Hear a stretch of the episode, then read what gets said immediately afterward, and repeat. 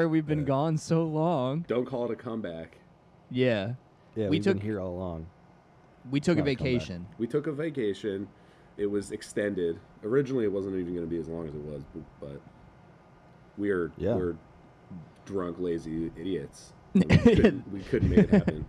We That's literally true. took vacations though. It's not just like a hiatus. No, no, no. on We actually took vacations. vacations. I was driving. Yeah. Yeah. We were. I was driving around the country and I saw these boys IRL. Mm-hmm. I went to Florida. Yeah. Matt, yeah, we, we haven't done a podcast since before I went to Florida. That's true. Yeah. Wow.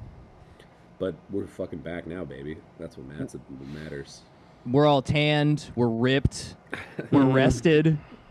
We've got a newfound vigor and a newfound spring in our step. Uh, so we're ready to uh, go back to the content mill and become wan and, and right. pasty and uh, sickly again. Mm-hmm. I'm I'm I'm ripped, but it's from stretch marks. they're your tiger stripes, dude. They're your they're your tiger stripes.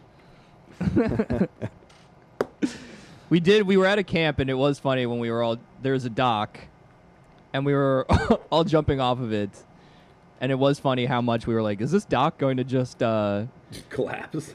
Are we gonna have a mini Miami on our hands here?" Ooh, too soon. to be fair, that dock is old, and there was like eight people on it. Yeah. Oh, there were It mad wasn't people, Just yeah. us three. Yeah, no, like I said, we're svelte and yeah. yeah, yeah. If we Um, each had 15 more pounds on us, it might have toppled. It's definitely possible. Yeah. Um, so yeah, it feels good to be back, fam. Yes, Yeah, here it we does. are. It's And, weird. uh, I I'm nervous again. I know, I know. The nerves are bad. Like I'm fucking rusty. we're doing it. For, I'm not nervous it for the at people. all. Yeah, all Not even one bit.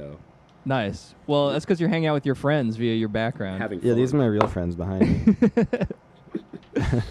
Um, so I think we're gonna the plan for the episode. This is the Spine Crackers podcast, by the way, and right. uh, Uh, I'm Matt. Gabe, Paul. and we're talking about books again. Um, Mm.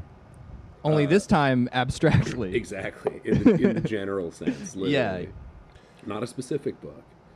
Oh, by the way, I should say at the beginning here, if you uh, if you are subscribed to our Patreon page, you can see some glimpses from our vacation that Oh, I yeah. posted there.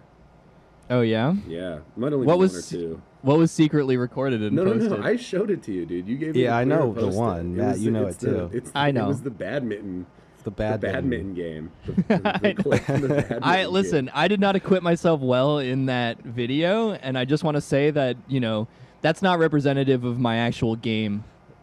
Right? I don't Paul? know about. I don't. eh. What the fuck are you talking about, Paul? I we. I mean, you I'm just saying it was more but- of a badminton tweak than a game.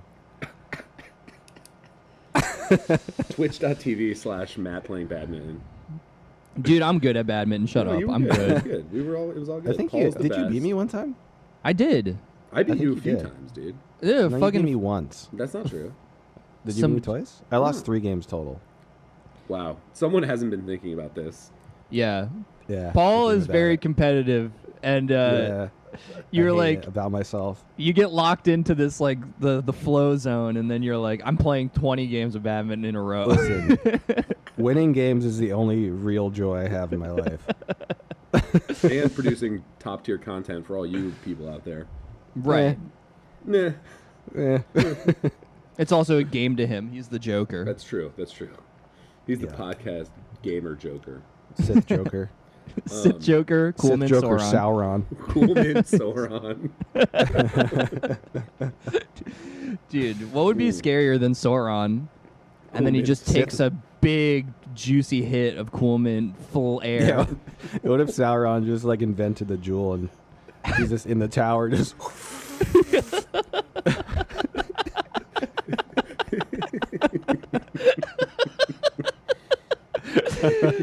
and they're just like the smoke of Mordor, and it's just him just vaping It's incredibly Juul hard. Takes Yeah. a huge Juul hit, and he's just like, "I'm gonna go get these hobbits." Yeah, he has that fuzzy voice from the smoke. Dude, I hate that fuzzy smoke voice. It always makes me feel like my throat's so dry when I even just hear someone do it. Or, do it, Gabe. What's the fuzzy Do smoke? what, dude? What? Oh, that What one, yeah. What are you talking about? Yeah, ew, I don't like it. I don't like it. Your voice is aerosol. It's weird. Yeah, it's it's like a it's like a worse version of inhaling uh fucking the shit that's in balloons. Why can't I think of it? Helium. Helium. the shit that's in balloons. Listen, we've been, we've been out for a little while. We're, We're regaining not- our point. We're figuring out words again. We're not totally sharp. We're not perfectly sharp. I love helium's rare now, right? You can't. I think so. Yeah, you can't just. You're not allowed like to just, like- to. Man, what's what's going on? This is I, this Really? is- I did not know that. You can't That- like create helium. no, you can't. What do you mean create it? Well, how did they get it into the tanks? I mean, someone created it, but not just like me and you in our garage. Or it's no, it's a naturally occurring element, right? yeah. And they Trans- harvest it From who knows where. for uh, yeah, The and there's helium where my yeah. The the ozone layer. But yeah, They- no, you you can't just go get it anymore. Like you used, I feel like you used to be able to just go like fucking Ace Hardware and pick up some helium. Yeah, it literally used to just be like Party City, man. Just you know, you can just go make balloon animals and it's fine. But there's some sort of like curtailing of how much you can buy. The bottom line I'm blaming is, the libs. This is It's fascism. probably the libs. Fascism has come It's- to America.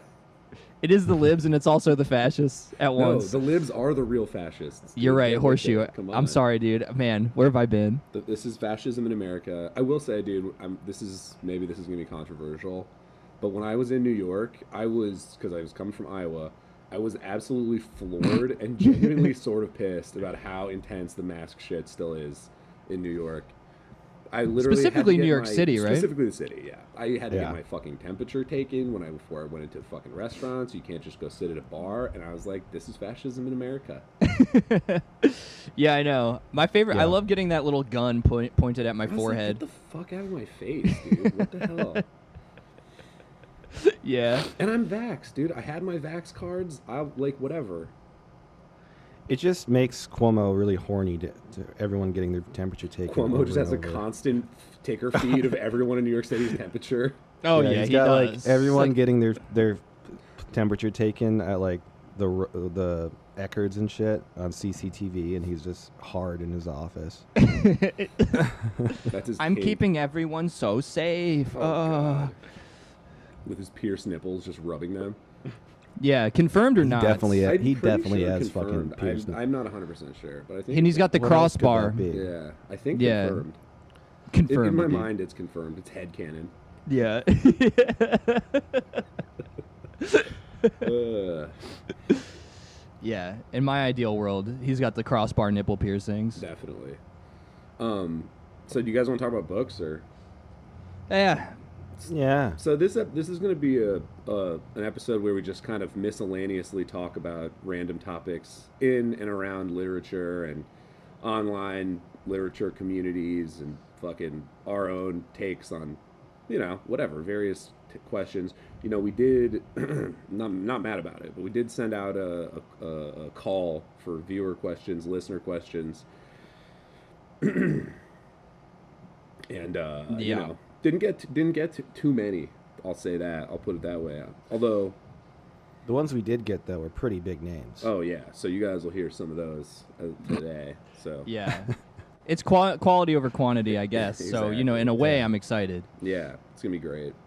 Um, so where do we want to start? You guys want to? What, do- what do you want to start ta- start with? Should we just start? ta- should we talk about the podcast? Should we talk about?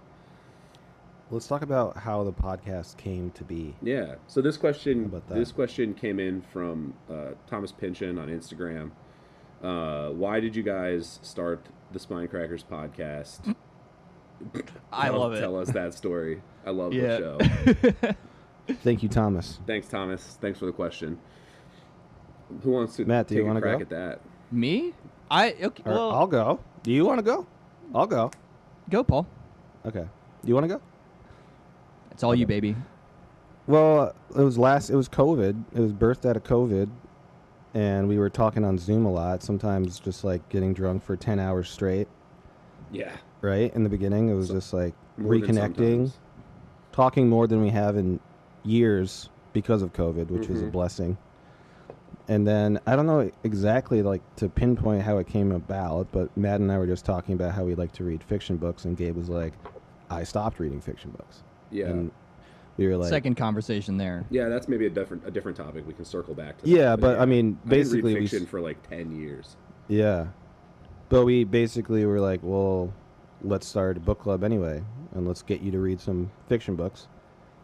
And then after I don't know, maybe like ten of our own book club books, we decided we were talking like maybe we could do a podcast, Yeah, and then it turned into that.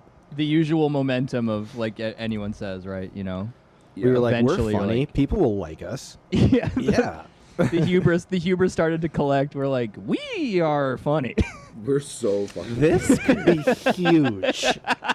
this is gonna be fucking. i'm seeing dollar signs with this shit Do you believe how funny we were on that last book club? oh i can't believe it Just so like, we were way funnier than fucking PewDiePie, dude. We could totally do this.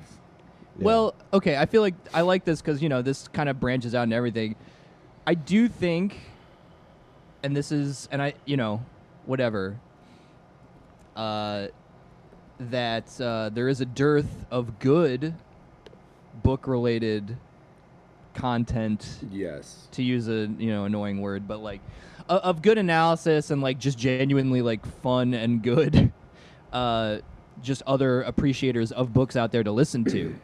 Um, Yeah, that's again in general, like I said, like yeah, like you said, this is gonna this topic will probably lead into many others. But yeah, I think we we all kind of agreed that like no no specific shots fired yet, Yet. at this point in the show, but yeah, that the general level of discourse and like I don't know, uh, yeah, just discourse uh, in terms of like book analysis and book reviewing and stuff in on YouTube and on podcasts and stuff like that was kind of trash. yeah, Um, and we thought, you know, we can we have at least have something to say here. None of us are, you know, formally trained in literary analysis, but we're all, you know, whatever. We've read a lot. We're educated. and we're and- fans. And we're fans, dude. Yeah. So so that was it. That's that's the that's the one genuine sentiment I had like about starting it was like, you know, jokes aside about, you know, three three white dudes inevitably creating a podcast or whatever. Because we're the smartest. And we have the best things to say. yeah, and we and we do think that. But in a relative sense, I think I was like, damn, I think we could certainly I I know we could do better than than what I've you know, because we, we sought this shit out. I, I mean, I did Yeah. anyway. You Yeah. know, I spent a decent amount of time watching, I guess specifically booktubers, which is different, I guess, than like a podcast by a long shot. But yeah. because there are good, there are better podcasts about books than there are like YouTube Yes, essayists people. yes. I mean, I, the one thing that I will say about, and again, we'll probably come back to this in some more detail later, but the one thing that I'll say about the difference between like the booktube world and the literary podcast world is that, like you said, Matt, I think there's a there are, are good literary, literarily oriented podcasts out there, but a lot of them don't. They don't just kind of do what we do, which is just every episode they talk about a different book. It's like, you know, they do like, you know, reading groups or they talk about like authors and like they talk about, you know, literary movements and stuff like that, which is great and that's an important thing to do to, to do, but there wasn't a lot of sort of at least that I found drop those recs in the in the email in the comments. Sure, yeah, yeah. But um, not a lot that I found where it was sort of long form discussion and analysis of like a specific book. You know what I mean, episode to episode. And then there are there are podcasts that are dedicated entirely to specific authors. There's like a, you know, there's how many Infinite Jest DFW podcasts out there, and some, some better and some worse, but that sort of a thing. You know what I mean? The Great Concavity, that's one of them. Shout outs. Yeah. I think they're good. I like. Yeah, them. I do- like I do too. for sure. I just th- another that's another thing which is just like I can't. I can only listen to so much discussion of that book and him.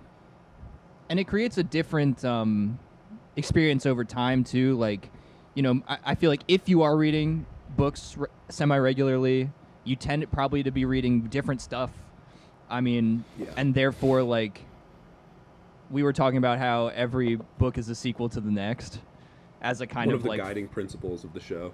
yeah, a kind of Mhm. funny, but like I think actually pr- somewhat profound truth, which is that like you create these rabbit warrens in your head after you start reading stuff of like interconnectedness, uh, and that's a very different experience when you're reading like disparate stuff, hmm which is what I think most people's experience is with like being like I love one thing and I am obsessed and I'm only doing that. I'm only reading one guy, Right. you know, one, one writer, genre. one genre, whatever.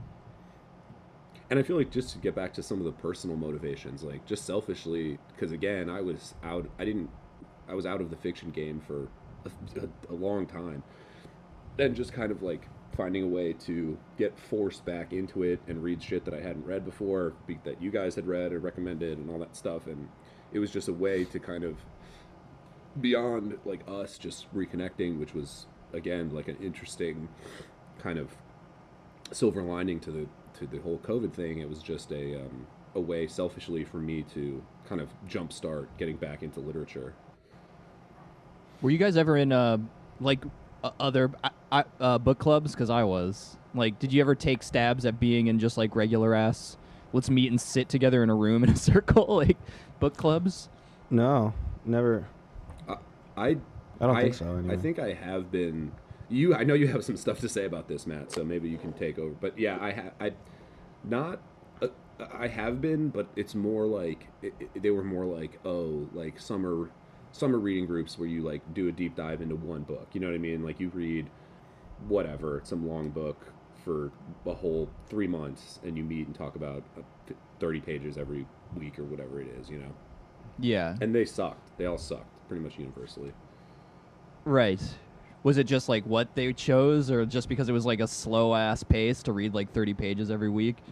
It was partially that, and it's it was you know I think well I mean one you know one thing that we I I can say about this the way this show has developed is that when we were doing our whatever our book club just among ourselves we sometimes did that right we would take two sometimes three weeks to read a, a book right Mm-hmm. Yeah. and um, I think that model is fine, but like, and that's obviously sort of how you do it if you're in academic settings. A lot of the time, you can read whatever for a whole semester and blah blah. Well, they blah. love unpacking. They love unpacking, right?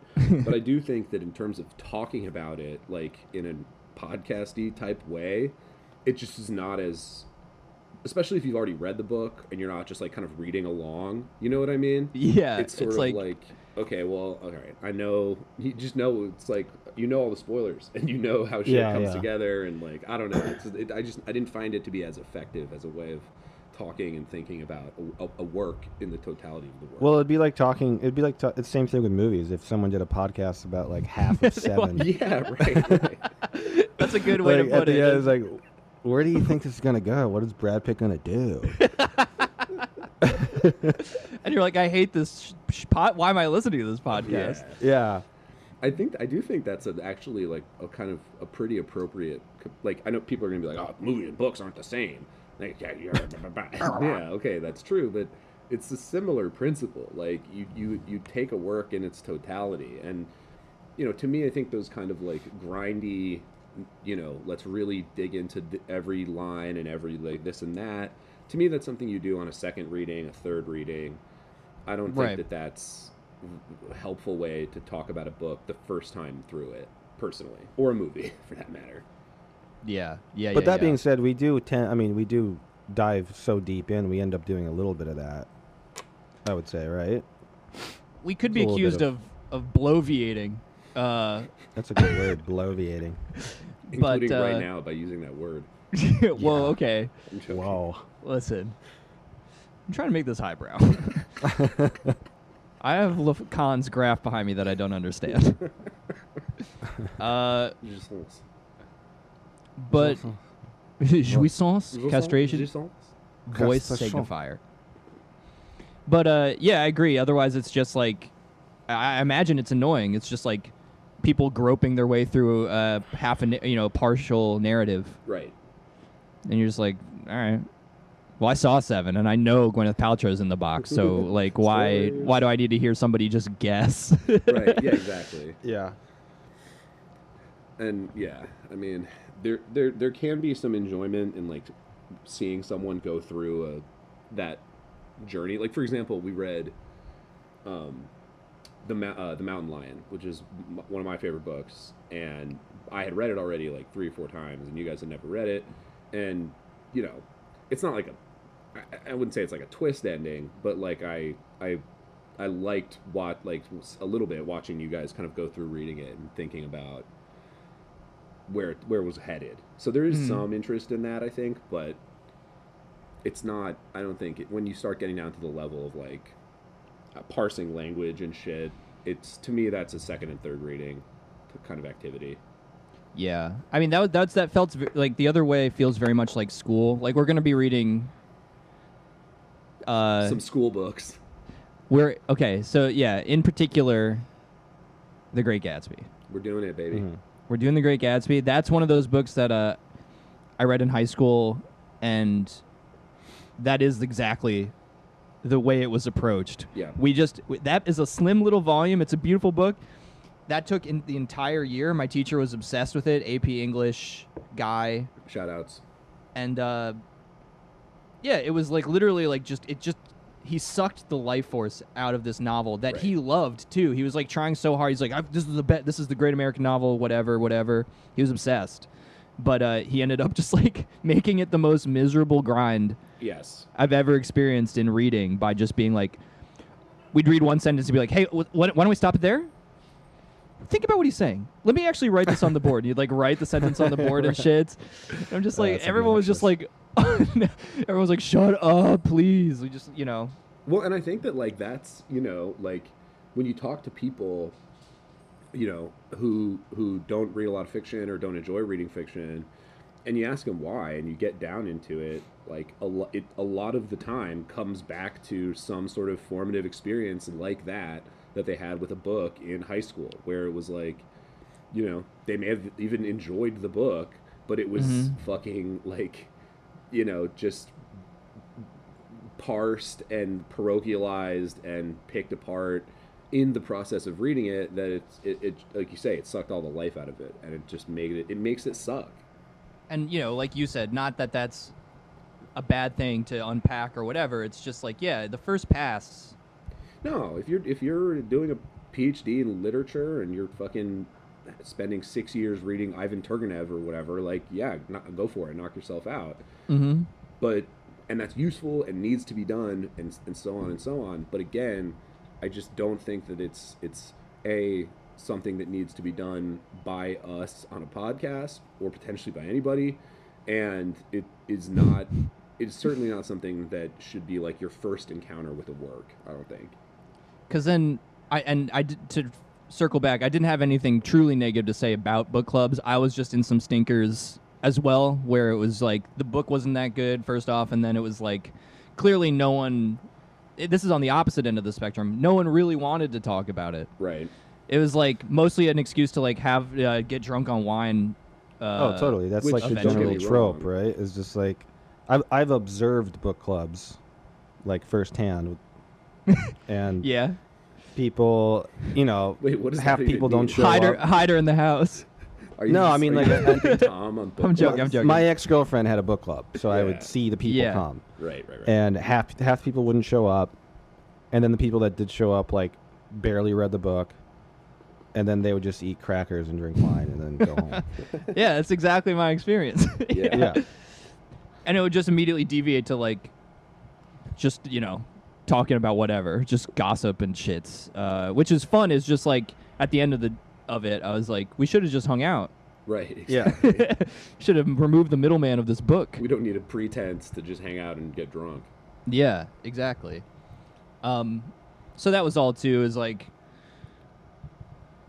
wanted to do it right a little bit. Because that's that's the other end of the spectrum. It's not over it's not um overburdening people with like meticulous unpacking of everything but also it's not just like this completely like flippant like we just wanted the uh i don't know the performative act of a book club as opposed to you know actually doing anything about reading right Well, and that that's kind of what the BookTube YouTube world kind of feels Yep. like to me too. It's Should we- very should we just like let's do it surface, face level, persona level. I'm going to talk about this book for five minutes, and that'll be it. Yeah, I, I, yes, I think that that's kind of one of my overriding issues, and we can, if we want, we can kind of we can name names if we want later and talk about. Yeah, let's do it. We like Fuck and it. don't like, but I just Yeah. think in general, the booktube kind of approach and you know whatever we can talk about if there are like pragmatic reasons for this and up- uploading long ass youtube videos is annoying whatever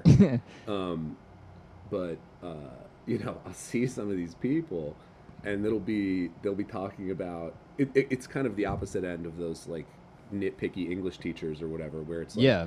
here's a it's like oh yeah I'll, I'll get a notification like new video on fucking i don't know some like book that deserves to be like whatever like yeah, Yeah. Like, i don't know fucking anna karenina or some shit Right. and i'm like oh cool like yeah this will be interesting what what do they have to say about it and it's like seven minutes Right, just right. like, it's just i just okay i don't care anymore you, you- you know and may, maybe this is too harsh but in my in my view it's just not possible to say anything worth saying about virtually any book in seven minutes True. um, and I, I just don't.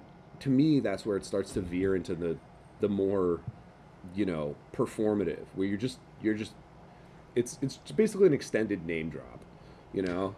Yeah.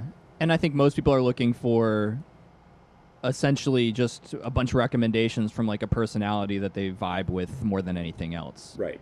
You know, which again has its place, but it's like some of these people build themselves as as uh as critics of some kind or or you know what I mean? Like they're they're uh they're super popular and they're informing the tastes of a lot of other people. We're talking about And Cliff. that- We're talking about Cliff. We're talking about Cliff. well, Cl- Cliff has a special place of derision uh, because it's annoying how for many. Those, for uh, those of you who who um, mercifully don't know just who we're talking about when we say the name Cliff, we're talking about uh, books are better than food on YouTube and and elsewhere. Is, Yeah. is his na- handle. Clifford Lee Sargent. Yeah, uh, Clifford PP Sargent. ooh, God, yes, Got got, him. him. Sergeant of the PP Army. uh, oh my god, dude! I'm just thinking if he's like as like a as a Twitch person, and he just calls all his subs the PP Army. That would make me like him more. thanks Oh, for the bits. PP Army. Yeah. Thanks for subbing. Welcome to the PP Army. Get in my Discord. We have such a good community. Oh god, always. My thousandth uh, subscriber will get a leather jacket that I personally pee pee on. That would be an incredible reward, actually. I mean, Frank, I mean, it's Piss not soaked out jacket? of the realm of Yeah. possibility. dude. I mean, dude, and and the personality thing. He's he's he's like selling bookmarks with just his face on them and shit. Now it's just like, oh god. that makes me want Yeah. to throw up. and it, what's pr- the pro like okay so he is he is t- he is a there's a taxonomy of these people i would say and he Yeah. is he is in the less populated uh, category maybe like of because like one of the reasons why he gets uh, a special the focus of our ire especially is that he does cross into like very good literature hmm uh, and do a peepee bad job of, of talking about it Yeah. so like it's not even like just some like I don't know uh, YA like the million YA booktubers out there that are Yeah. just like my bookshelf has fairy lights on it and there's an 800,000 multi-part series about teens with wings and like magic powers uh, which is just like I just don't care but then Cliff is talking about things that I some of the things that I actually am like these are incredible works and I and this is what lends you the credibility to then like have a leather jacket and sell uh, coffee and wallets Right.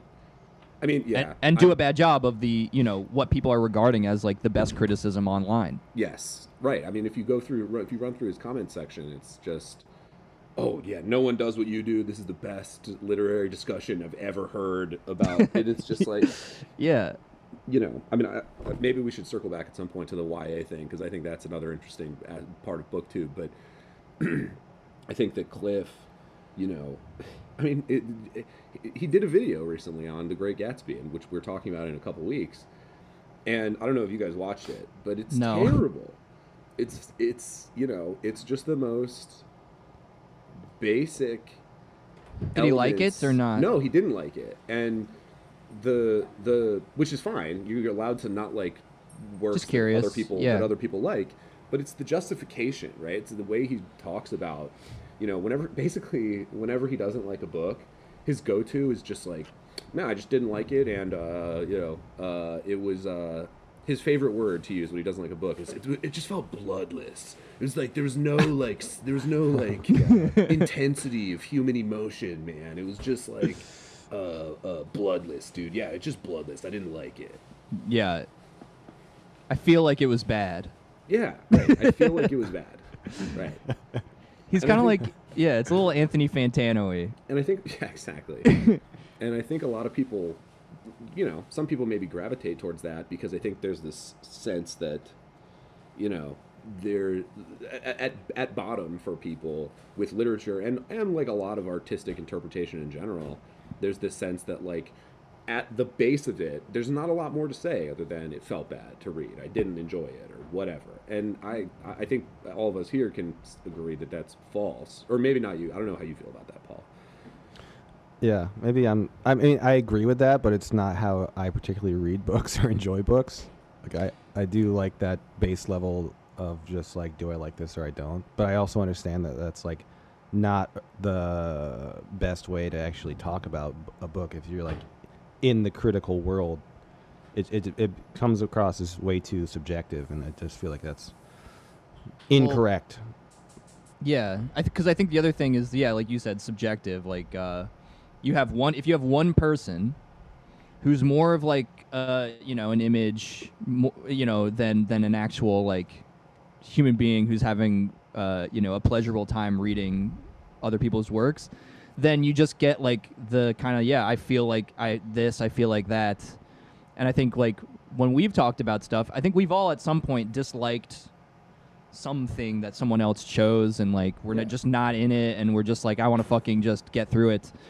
But then the discussion, right, that is kind of forced and uh, sometimes probably not pleasurable for one of us to have to go through because we didn't like the work, ends up Yeah. being at the very least like you can drag out some more usually good sentiments about or not sentiments but you know just like um, I don't know informative Well, it's about Uh, justification, right? Like it's like okay, like we can, you know, you can. I'm- not, you know, you know, you don't have to invalidate anyone's experience of, of just like not enjoying engaging Right. with something, but like you can. I mean, go back. You can go back and listen to our shows where various people didn't like shit, and there's always you know more and more or less articulate explanations of why right? Like here's why this didn't work for me. Here's here's like some shit that didn't click or didn't feel good or you know whatever. And it's it's it's it's not just like that you know if your starting point is "Ah, I didn't like it it was bloodless which is just to me I'm sorry I'm sorry I'm fixating on that word but it's, to me it's just like such a um it's such a fucking uh, uh, you know shell game where it's like what does that Yeah. even, what does that mean you know what I mean like it's there's no there's no way of explaining what that ter- term means other than I didn't like it and you know I don't think that we do that very often bloodless is bloodless right bloodless is as bloodless does yeah I think there's something to be said too about like if like since we started this as a book club and we I think we do it the right way. We're actually talking about the book. Um, I think that if you're just a single entity on YouTube talking about books that you like or dislike, you end up creating like your own feedback loop loop within yourself, and you just like you're doubling down on your own personality and your own personal choices with no one else to bounce ideas off of yeah which I think is like almost all of the booktubers out there. It's like they're, they're just they're reading a book by themselves and they're not getting any other points of view from any of any other people. Um, so that's one thing I like about our our club is that like you know if I was just on YouTube making book reviews, I would probably just be reading Murakami novels. You know, you know what I mean? Like yeah yeah um, and it's it's just so only. helpful. Yeah, it's just so helpful to to have other people to talk to about why you like something and why you dislike something. And someone like Cliff is just like doubling down on what he who he is and just buying more leather jackets and growing out his mustache longer and shit.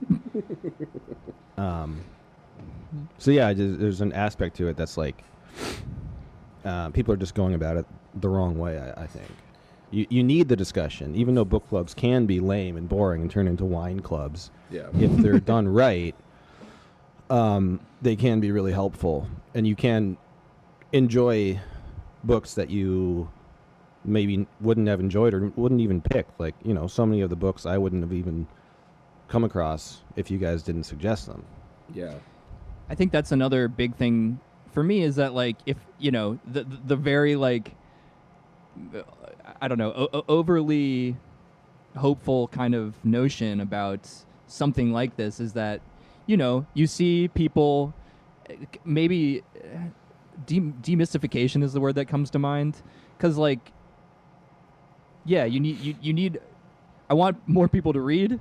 That would be good i think as a start. I think more people should be reading. And then uh, making it not be this like um you know boring or uh, painful work or grind. It's like just showing that like you can talk about it with other people. And it's also important to do that because like you said then they'll bring inputs that you never would have had on your own. Because i know lot, another thing about readers is that a lot of them tend to be very isolated in that pursuit.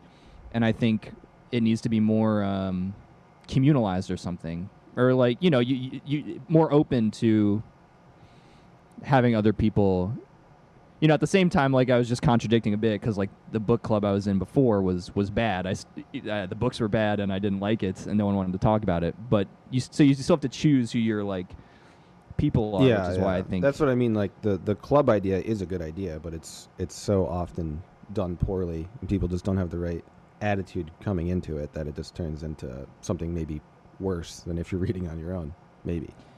and then just Yeah. like cliff and then like you know ya people and like merphy napier people uh and even RC Waldun Oh, Whole, wholesome, but I just hate him. Yeah. Uh, the, you know, they're all mystifying it in some way that I find annoying because they're like pushing a sort of brand of what it means to read.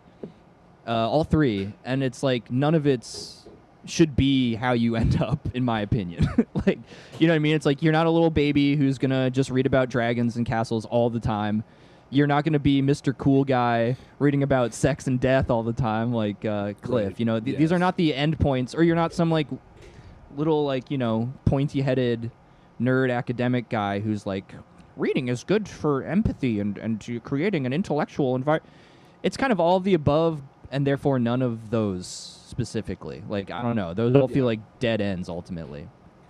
Yes, I mean, I, I agree, and I also think like when you're talking about, you know, some of the, some of the like YA booktubers or the fantasy booktubers or whoever you mentioned Merphy Napier. Like the other thing with those folks is just like, they, they're like you said, their endpoint, their sort of the, the the bedrock of everything is, well, if you disagree, that's fine. You can just do whatever. It doesn't matter.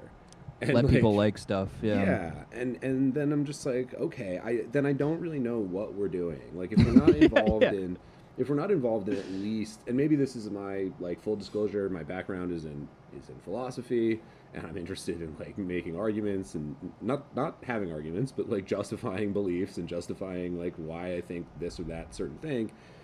And if if you if you go through a 10 minute video explaining like, oh, I loved this character and I liked this book and then at the end you say, "But if you didn't, it doesn't matter. It's fine." And like then just that's the end of the story. I don't know. I feel like it's you're not inviting conversation. You're not inviting any. You know what I mean? It's just kind of like you can't. There is no conversation to be had at, at the end of the day, except I did. I liked it. You didn't. Okay.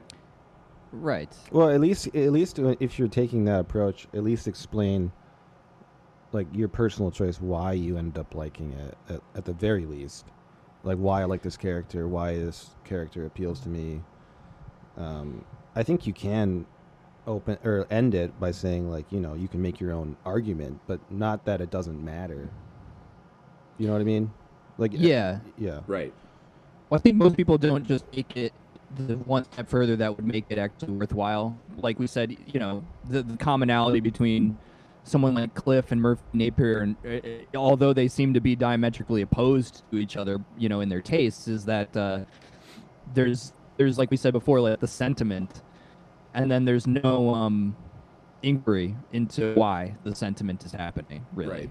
you know, there's like a ge- there's gestures towards like being like I felt this way and I think I felt this way because this, and and it's pretty weak. It's pretty superficial. yeah it, it, it's just this sort of like um, base it's it's you're just sort of like reporting phenomenology. Like you're just reporting your experiences at that point, and it's just like okay, that's fine, but it's not a conversation. You know what I mean? It's not mm-hmm. a, a, a it's not a discourse. It's just a report. You know. Yeah, and I think that I mean that's one of my personal reasons why I like doing the podcast because like if I was up left to my own devices, I would probably just like read for taste, read for enjoyment, read to like basically look at a pretty sunset, you know. And uh, doing a podcast engages my mind, obviously, and it forces us to talk about uncomfortable things and you know back up our opinions and it's all useful especially i mean for me especially as i've gotten older and anyone i really is that you can kind of fall back to your own devices i guess and just like kind of coast and i always i always go back to like you know a 50 year old woman who just reads n- romance novels and it's like no one really wants to turn into that and i don't want to turn into that. I want to keep engaging my mind and uh you know try to keep being excited about things excited about new ideas new authors new ways of storytelling new approaches to how someone can write a book so The other thing that I'll say about um, Cliff specifically, and this is, I mean, this probably applies to some degree to some of the other kind of like more li- like high-minded, literary-minded kind of um, um, booktube folks. And I would actually say that this is, in, in my experience, not always, but in my experience, something that a lot of the like YA, sometimes some of the fantasy people do, frankly, a better job about, is that in for, for Cliff, there's no, he takes every book in total isolation, right?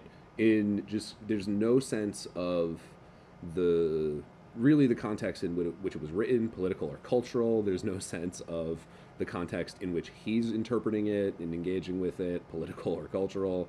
It's Right. all just face value kind of what it's a, it's a very kind of um, you know reductive literalist way of reading which is just you know i'm just going to look at what's on the fucking page in front of me and that's it you know like he'll sprinkle in a little bit at the beginning sometimes about an author's biography or something like that but Right, there's no right. sense of there's no sense of um, you know political context social context historical context it's it's all completely you know for for cliff and again this is sort of in diametric opposition to what we've said about the way we read and sort of books being sequels to one another and like putting them in context and all that Right. Ev- every, for cliff every book is an island and i think that that's among the most harmful and le- least useful ways of, of engaging with literature.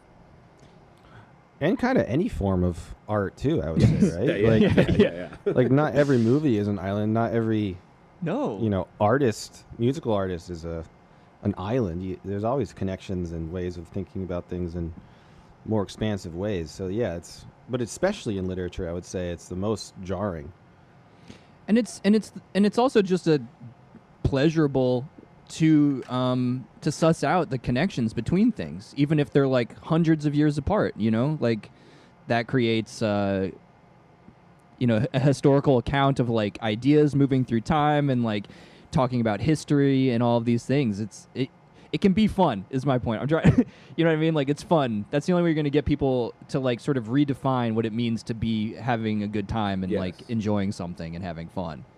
And and, Yeah, and of fun. course and of course that sort of Right? that way of reading that, that that sort of like you know parochial isolated way of reading invites the sort of well i liked it or i didn't like it and there's nothing else to say about it kind of thing. Because if it's just about you and the book and there's no context there's no history there's no culture there's Yeah. no like politics involved there's nothing bigger than you it's just that dyadic relationship between the book and you then then I can see why some people would get to the point where they're like, "Well, what else am I supposed to say about it? I didn't like it." which Or, is "What why I that supposed to say about it? I did like it.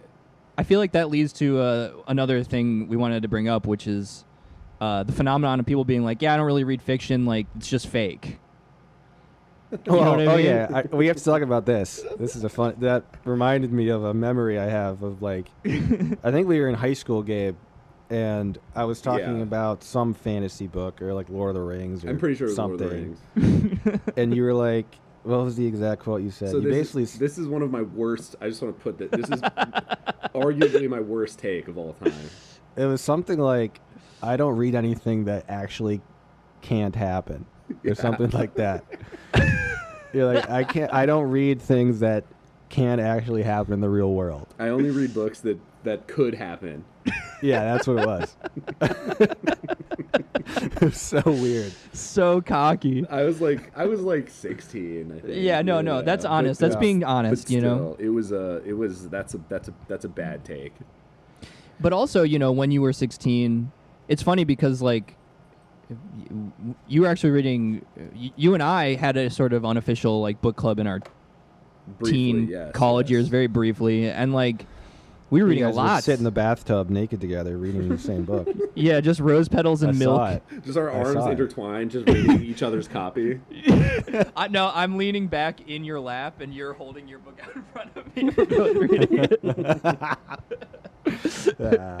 We're like, wow, this is great. I love uh, post-war European literature. That's right. Uh, Yeah. As I but caress your legs. but so there was like a, a, a period, and then like you mentioned at the top, uh, you stopped for a really long time. Yeah. And I wanted to ask, I wanted to get an official explanation. Yeah. So On the record. Sure. Um, yeah. I mean, I you know, so like I said, I really stopped reading fiction between between the ages probably of like 20, 23 and 32 or 23 and you know whatever. How long have we been doing this? A year at this point? Not Yeah. the podcast, something like. But I don't know when we started the actual uh, like we're getting together and reading books, but Approaching a year, yeah. um, you know, so yeah, I I was kind of not reading any fiction. I read I was I was still reading some stuff. I was reading I was reading Star Wars? some I do I do have a very a soft spot for Star Wars novels for sure. Shit is fun, And- good. and I will go to the mat on that. And this is why I still this is why, you know, I don't we can talk about genre I guess in a bit, but like Sure. I, I I I have love for all my fantasy and and YA people out there for Oh, sure. yeah, for I know I know yeah, I know. But um and yeah, we can come back to that. But but uh uh, what was I saying? Um, so so yeah, I quit reading. You know, part of it, I'll, I'll you know, was it, it wasn't necessarily some like big, um, you know, decision where I said I'm putting the hammer down. I'm, I'm No more reading." fiction for Yeah. me. it wasn't. It wasn't. It like stops. that. It stops here. it stops now. Yeah. yeah. Uh, and my This has axe. to stop. there was no. Um, there was no moment like that. You know what I mean? That's good. um, and uh, it, you know a big part of it was a big part of it was practical. I was going into a, a, a, a- an intensive kind of master's degree in philosophy, and uh, eventually wound up doing a PhD and um, not in philosophy in a different discipline because academic philosophy is toxic. I'm just gonna put that out there, and um, you know, there was just practical limits to what I could be doing with my free time. Like I just had to, I, I just had to be reading stuff that was relevant to my academic work Right. for most of my free time. You know what I mean? It was, and then if I, and then you know, i i if you're, you know, at, at least for me, if I'm doing, and maybe this gets into like how we read a little bit too, and we can talk about that later. But like, if I'm spending all day reading you know, whatever, Rawls or fucking Foucault or whatever the fuck it is. You know, I'm sitting there for five, six hours reading this shit. the one of the last things I want to do is jump into like a difficult or or like you know hard fictional text like that. Right. It, doesn't have that. You know. You know. I think this gets to the question of like how we read, why we read. I, it's not when I'm reading. Obviously, I find it pleasurable, but it's not like it's not like sitting down and fucking just watching like reruns of Parks and Rec or whatever. Like you know what I mean? You can't. It's not relaxing to me in that way. Yeah, it's like you know what I your mean. mind was uh, at that frequency for hours and hours reading a certain way, and you don't want to relax by still reading, basically, Exactly. right? Yeah, it's like if, is- if you worked all day at a pudding factory, you're not going to go home and like eat pudding from a different. Beautiful, beautiful. oh, I'm going to try No, out this yeah, pudding. exactly. From a different company. Exactly. I mean, it's like, or another sort of analogy. Like I worked in food in food service for a long time in, re- in the restaurant industry, and even the best like the best chefs the best professional chefs that i ever worked with they were like oh i never cook for myself at home like ever like i fucking order i go when i'm done i order taco bell and i get fucking dunkin' donuts for breakfast you know what i mean like Yeah. Yeah. it's the same sort of principle you know obviously reading Totally. philosophical texts or political texts is a different type of reading than reading fiction I, I would say although there's similar but in terms of like activating your brain and like okay what am i making of this? What is the what what what's the meaning here? Like how am i interpreting this? It, there's similar sorts of things going on i would argue. And so there was a big part of me that was just like i just don't I, no you know what i mean? I can't. I want to i want to play video games or i want to fucking watch tv or whatever. Um, Right. so there was that kind of that was that was a big aspect of it frankly. Like it, it wasn't it wasn't so much anything like ideological i guess why i stopped reading fiction i mean there were moments when i was like and, and i think we probably had some of these conversations early on when i was like starting the master's d- degree when i was still like a shitlord about certain things and the superiority of philosophy and whatnot where I, I probably did have moments where i was like oh it's not worth engaging with i have Right. I, oh why why would i read fiction when i haven't finished you know reading heidegger's works or what you know whatever like oh it's just it's just a better use of my time like so there definitely were times where i was making kind of like some value judgments like that um, but i wouldn't say that was like the overriding thing That's good. I, I yeah, I, I wasn't sure what the ratio was there, but I do know a lot of people who, um, you know, like my dad, uh, uh, who are just like, it, the utility of, of fiction reading is z- zero. So I'm not going to. You know, I'm gonna read a. You know, the closest y- I'll, I'll get is like a, the, a biography of a Supreme Court judge or something. You know what I mean? Like, oh, good just- lord. you know what I mean? Like the dad's the dad fiction of, or the dad uh, book of like uh, some sort of historical account of something or like a biography of a Yeah. president. a you know? history of the development of tanks Yeah, exactly. Just like literally that shit. It's like data, information about the history of Right. you know blah blah blah. Yeah, my dad recently read a book, like a fifteen hundred page book about the Civil War. yeah I was like, "Ha- ugh. That's like Again- hell for which me. shout outs that's No, I great mean, love that's it probably pretty cool. Again, I Again, did watch it's, the Ken Burns documentary. I would much Oh, rather nice. watch that.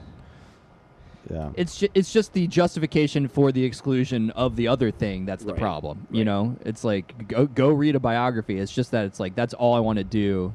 And I literally am just like fiction is just like made made up fluff, slop, Right. blah blah blah. right Yeah, which is like it's something I totally disagree with. Bec- I mean, even back to when we were in high school, and Gabe, you would just like bring out these crazy movies for us that I just, you know, I still get or I got a lot out of them when I was a youngster. They make you think about things in life in a very different way, and it's a new experience. And books are exactly the same way. Like I'm, I'm thinking in particular of like Sweet movie. still one of my favorite movies Sweet movie is That still movie was- good. still one of I'll my have like favorite movies. nightmares about it still, like the the poop coming up on the freaking elevator. It wasn't going down. I yeah. forget. it was going up I wanted Yeah. to take that sugar ba- sugar bath or whatever so bad. oh my god just so roll around nude in sugar And then and then die and get chocolate stabbed. and then die and get stabbed and then blood sugar. My blood sugar is spiked. but yeah, I mean, yeah, that's a good uh, example Go ahead. Of just like um an early example, right? Of stuff that that felt almost like honestly, you know, like all those like movie nights, you know, watching weird shit, Yeah. uh, felt better educationally in a lot of ways than the high school we were going to. Definitely. You know, definitely Mhm. I think that's a good example of like uh, I don't know, like engaging with some art form in weird, you know, o- o- off the rails kind of ways that felt very like impactful and and uh, immediate. yes Um, yeah, I mean, don't know. I mean, yeah. Well, and I mean, I'll say it. I don't know what you guys think about this. One one thing that has definitely notably changed for me in terms of reading fiction since the, you know my twenties, my early twenties, is that you know I used to sort of read a book and and kind of sort of do the cliff thing, just kind of take it at face value and like you know. And, and I would get mad sometimes, like, oh, this book's not uh, this book's not political enough. This book doesn't have any interesting philosophical ideas in it, or it doesn't have any, you know, it's it's it's not uh, whatever engaging with interesting The things I like. whatever. Yeah. yeah. and something that I have come to believe very strongly is that all texts, and that I'm construing texts broadly in the sort of like Derridean sense, like art, movies, TV, literature, everything, right?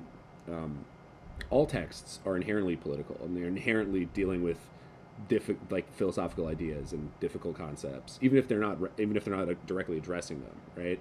Right. And I think that is one of my main kind of disagreements with, you know, certain certain people who read in a different way. It's you know all every work of literature or cultural production is in a context and is a participating in a context and has views on that context, whether or not it's explicitly saying so. And so that has, for me, increased my ability to enjoy, I guess, or think about certain types of, of literature or art that, that I was not equipped with back then. That's a good approach. Like, um, I feel like people maybe a lot of the time they just if they don't have their particular little bells dinged Right. Right in stuff, then they go it's it's uh it's just kind of boring. Uh, and and No yeah, sex- there's no broadening. if I'm Cliff, there's no sex and death in this book, therefore it sucks. Right. Or sometimes there is, but it's like, you know, written by a woman. Yeah, exactly. in which case, it's in which case it's bloodless. Yeah, it's sort of bloodless and hysterical. Um, but uh, yeah, you know, like uh, once again, like the idea is like sort of broadening a sense of of what's there, almost right. Which Right. you know, when people get in their little grooves, um, and they don't have like very specifically some Pavlovian bells dinged. Uh, through like keywords and concepts being like literally dropped and Yes. named, uh, it it makes it harder to like derive enjoyment as well. Which is okay to get back to BookTube a little bit and the sort of Merphy Napiers and stuff of the world and the, the, the YA people and the fantasy people. I see that a lot in that in that group of people. Like they Yeah. literally will make videos about what are your favorite tropes. And, Yeah, like, if they love this- tropes. If this trope isn't in the book, I don't want to read it. Yeah, Or if this trope is in the book, I'm automatically gonna like it. And it's like they That- literally get down to the to the level of like if this book has an old grit like old wizard that guides the hero, I'm gonna love it no matter what. and I'm like, this is so stupid. yeah, that's like it, it reminds me of someone like watching like a sitcom just because they want to hear the the catchphrase every episode. It's the same thing. Do the thing. which is Do the true. thing. Yeah, Which you is like- hear Chandler say, "Can I be wearing many wearing clothes?" or whatever. Yeah, how you doing? You know, Bazinga. How you yeah, doing? bazinga. People want to hear bazinga. Challenge Oh. accepted. Uh, Good lord. I think of that. Uh, I think of that Simpsons episode where uh, they're at a concert and Homer's watching ZZ Top perform, and uh, he's just he gets annoyed because they're playing whatever that song with working overtime Yeah. is, and he just wants to hear them say working overtime. And he's just like, get to the working overtime part. Like, so he even likes the song, but only one part. Yes. so I kind of like, I don't know, maybe that's analogous in some way. Well, and I think it speaks to it speaks to this attitude that some people have when they read, and you know, I uh, I would put Cliff in this group and some of these other booktube people, and you know, it's sort of like, um, okay, you're again, it's that dyadic relationship where it's just the book and just the reader, and I feel like the attitude going in for a lot of people is sort of like sitting back with their arms crossed, like, all right, well, impress me, right? Show me what you got. Like, give you know, you know, give me, be good. You know what I mean? Right. Whereas the, my attitude at this point, going into reading literature, is like, I assume from the beginning that there's something of value in the book, and it's my job to try to fucking figure out what it is. Right. Yeah. Yeah. And, and that's another thing that I think is like not pleasant to think about for Because it's more work. because it's like your onus is on uh, you partially. You know, you're not. It's not uh, as much like a movie in, in that way where there. Um, or no, that's not fair. But like you, yeah. i if you're engaging with art the, uh, and it's uh, worth anything, you are also the onus is on you to do some work. You can't just be like, nah, and just like flows into your mouth. Right. Yeah. Which I think people want sometimes. They're just like, oh, Well, yeah, they give me- do. They- give me the good stuff. people they enjoy their own habitual close-minded creature of habit tropes. Like they want to like sink into that shell of comfort. Like, oh, this has a wizard. I love wizards. I'm gonna read this book. And there's like they they're there's a wall up in their line of thinking, and they don't even want to begin to knock it down or cross it. And maybe they don't even know how to. People don't know, even know how to read a book differently. Right. Not even if they just don't want to. They don't even know how. And it, yeah, I Maybe. mean, uh, well, no. I mean, I think that that's the other thing is that there's there's a level of like people assume a level of like transparency, right? Like a book is a thing. I just sit down and I read the words, and that's it, right? Like I read Yeah. the words in the sequence, and then did I like it or not? Where in reality, reading is a skill. There's a lot of work that goes into it. It's not just this. You sit down and just fucking do it, and then that's the end. Uh, at least that's how I feel about it. Yeah, I, I think you know, th- right? You you build up uh, again, like the ability to parse, like different styles and and their effects on you, and like um, create a catalog essentially through reading of different things to reference that like, you know, are very personal to you after a while. You know what I mean? Like Sure. it, it I feel like you can develop a, a something more of like a, a robust identity or like personality almost or like uh, maybe I'm just ham-fistedly trying to say it's enriching or something like no, I mean, I think the same way people have writing styles, like people have reading styles, right? You have you have a way of engaging with the text, and it's it's it's not purely you know subjective in terms of the interpretation, but it's the way you and we've talked about this before. Maybe we can talk about it again in a bit. But it's the way you approach text, right? The, your orientation. Yeah, and like the for the trope thing, you know, I see this, you know, uh, with people who like movies a lot, uh, and I, I, you know, heavy, heavily inferencing a particular person. Uh, the construction, Gregg Turkington. it's Gregg Black Turkington. bags. the um, almost the like you know, and I and I'm a. It's it's hard to like criticize this stuff, but also like I'm kind of talking out of both sides of my mouth. Like I am still like the, there's a place for this stuff, and it's and it's good. You know what I mean? But um, whatever my uh, personal opinions are about like doing it too much. So like th- for him, the emphasis is like so heavily on structure. Uh, I'm so, I'm sorry. Who's the him we're talking about at this point? Patrick. Oh, okay. uh there, there, there- I think you know personally there's a little overemphasis on like um the you know the beautiful Swiss watch structure at, at the cost of um I don't know some sort of at, at the cost of like an an, an actual uh, idea being brought to bear. You know, it's like a beautifully crafted narrative, and I think this is what uh, genre fiction also provides for a lot of people is like this smooth ride through this like perfect seamless machine almost, and like the emphasis is too much on enjoying that experience and being sort of dazzled by the how finely the little cogs and everything like spin and whatever, and and and not what the what it was for or to what it was serving or anything like that. You know what I mean? I don't know. Yeah, I- that's I- that's my take on genre stuff, I guess. I agree with you for the most part. I think. I mean, the an overemphasis on structure in literature is yeah, it's limiting.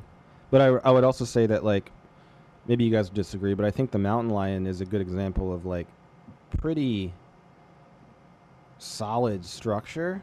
Like I think it is just like a really great narrative, beginning to end story. Maybe it's not like you know exactly what a perfect I don't know quote unquote perfect structure of a novel should be, but it, everything did feel like the gears lined up and everything hit hard at certain points.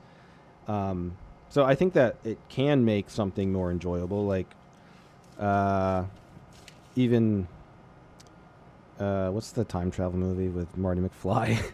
Fucking Back to the Future. Back to the Future. I mean, that's Uh-huh. one of those, you know, those movies that's like, oh, the structure of it's so good, it hits all these right beats, and you know, you can enjoy. I think there's no real issue of enjoying something for that, you know, for that reason. But it is limiting, and it, you have to go beyond that. And I think it's helpful to read uh, authors or watch movies that push the boundaries of structure. Right. Um, I don't really find it necessary, but maybe it is necessary if you're hyper focused on one way of storytelling. Because I just feel like you're limiting yourself to a different experience and to think about things differently and opening up new ways of thought. Yeah, I get, that's the emphasis. It's just uh, every time there's some of some of this like stumbling block mode of thinking, it's just more like just open it up, open it up. You know, like like you'll have a better time. You will like your life will be improved if you Right. if you can uh, you know accommodate some of these other things that aren't this this one thing. Basically, this feels. I feel like I'm talking about very basic shit at this point. Well, you yeah, but I mean, it, it feels basic, but it's like if you look at the landscape of, you know, sorry, excuse me, um, people who talk about this shit online, uh, you don't see that. It's just f- do- the things you like, don't do the things you don't like, and okay. and then just like s- sexualized bookshelf tours where it's like oh my god look how that's that's the other thing there's a there's a perverted energy or there's a fetish energy going on in some of the book stuff too with like here's my big thick ass book or here's my like burdened bookshelf of just so many tomes Oh yeah, definitely. Mm. where it's Uh, just like then there's just like the straight up just consumer aspect of like having a bunch of books and that being its own identity that's cool when it's equally which I agree, which I like. Sh- weird. I don't. I agree with that though. Having books is cool. Maybe no it is. I just think it books they look nice. A nice full That's true.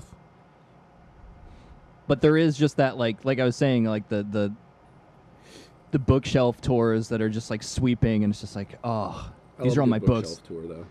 Yeah. I do too. I know. I don't know how to describe it. I'm trying to like weave between the two. I'm like it's fetishy and it can be bad, but also Yeah. I love it. And a bookshelf tour is like speed rec- like super speed recommendations essentially. Right.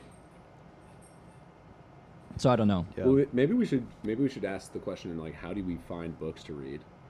That question, by the way, comes from uh, Taylor Swift on Twitter oh. Oh you, yeah, Taylor. th- yeah, that's good. Um, because I think that's one thing. Like you say, Matt, I think that's one of the appeals of these some of these booktube channels is that it's just people want to find books to read or you know, right. They don't necessarily want to hear the unpacking, and which is you know I I was gonna I forgot to say that I think I do think the medium of YouTube in particular is is pretty hostile to uh to what you're describing, like some hour long analysis of something. For And It's sure. de- definitely not meant for that, or you know, isn't isn't nice to that kind of creator. right. We're not mad. yeah, we're not we're molding. Um, I do get asked that question myself. what? How do you find Two. books to read? You're like, how the fuck did All you right, well, pick your- this? Then how do you? How, do you- how what's your answer? Do you guys have an easy answer to this question? No. I mean, I, I have do. some answers. Yeah, Paul, go ahead.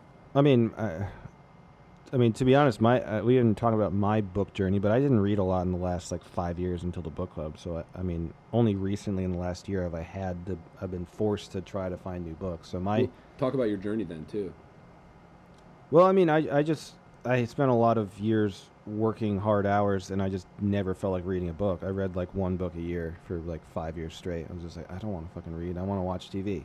Like, it doesn't like I was thinking about your reasons for not reading, Gabe, is because you were reading, you know, for your job or for your life during your during your your days. But for me, it was just like I'm too exhausted and I don't want to. I want to Yeah. watch TV. I want to watch The Office. Um, I've always like obviously liked reading and picking up a book that would like change the way I think or whatever, but only in the last year since we started the club I had to I've been forced to have to find books on a weekly basis. So my process is really just like through the Kindle app, through um kind of through Goodreads, uh really just through like Amazon and Kindle, which is the same thing. But you can find a lot uh, just searching through there. Especially like you know, I downloaded a bunch of book club books on my Kindle, and they'll recommend authors, and you just find them. Yeah, I, I think I would add in there, and ter- like, just to get back to some of the like critiques of booktube culture and you know contemporary online reading culture. It's like it's that same. The, one of the problems here is that people and there's an app now. I forget what it's called. There's a new app. I saw I got an ad for it a few days ago, where basically like you put in your favorite books and it and it just rec- spits out like more books that are like those ones that it thinks you're, you'll like Right. and I think that that is very bad. Um, and I think that that it, it, it it's the same sort of attitude that like I'm I only like I like what I like, and I like two or three types of things, and that's all I'm going to read forever. And yeah, I think because it'll it'll burrow down on you and make it even more Oh, limiting as 100%. time goes on. algorithm life. Yeah, yeah, basically. and I think that one of the one of the reasons that people feel like they have trouble finding books to read is because they have read all of the you know 20 or 30 books that meet their very very specific criteria for things that they like and they're just like well there's no more. There's no more books to read. There's no more books that I that I would like because I only like fucking three types of things. And they're very specific. And so what the hell? Where where are the books? There's just no more books. And it's Yeah. i think th- it's, But if you're it's in a really a- bad attitude. Sometimes you just got to pick up a fucking random book and read it Yeah, which I've which I've done before for the club. I picked up Shella and read it. Remember Yeah. that? that was our That was first. That was the first first episode, I one. think, I just right? picked that up. Success. good book But uh, I was just gonna say, it, but it- being in a book club though, and getting books from other people like you guys, it expands my pool on the on Amazon and Kindle because like it's not just like Murakami, Murakami, Murakami. What else would I like? You know, the pool is a lot bigger because I have so many different authors. confuse we've the read. algorithm Yeah, it's maybe- it's not gonna, just gonna recommend. You know, Think about fighting it. Think about you're in combat with the algorithm. exactly You start seeing some patterns. Try and fuck it up. yes like even now, like I like I'll watch YouTube because I do work on my at home on my computer. So y- YouTube is sort of a nervous tick. I'm always like sort of going there. I hate my fucking recs at this point. I'm in I'm in hell, Same, rec hell right now, dude. I'm like, do I? How did I get here?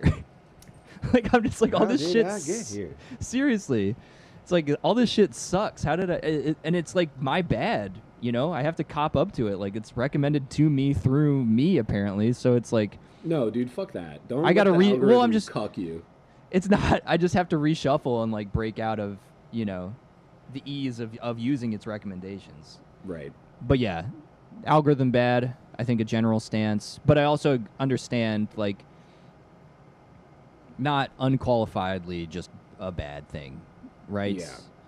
my dad he listens to new music he never would listen to because of like spotify discover and all that shit Sure. uh, so i can't just be like blanket like this sucks and is bad for everybody but for the most part yes right it's a fe- for the most part it's just the same feedback loop kind of thing all the time Yes, hundred percent. Which is again, it, you know, it's there's there, it's a double edged sword, right? Because there's the type of algorithm that'll get you some new stuff, but then there's this. It's it also functions in the same way of just sending you further into the the, the spiral of like, here's the two things you like, and that's it.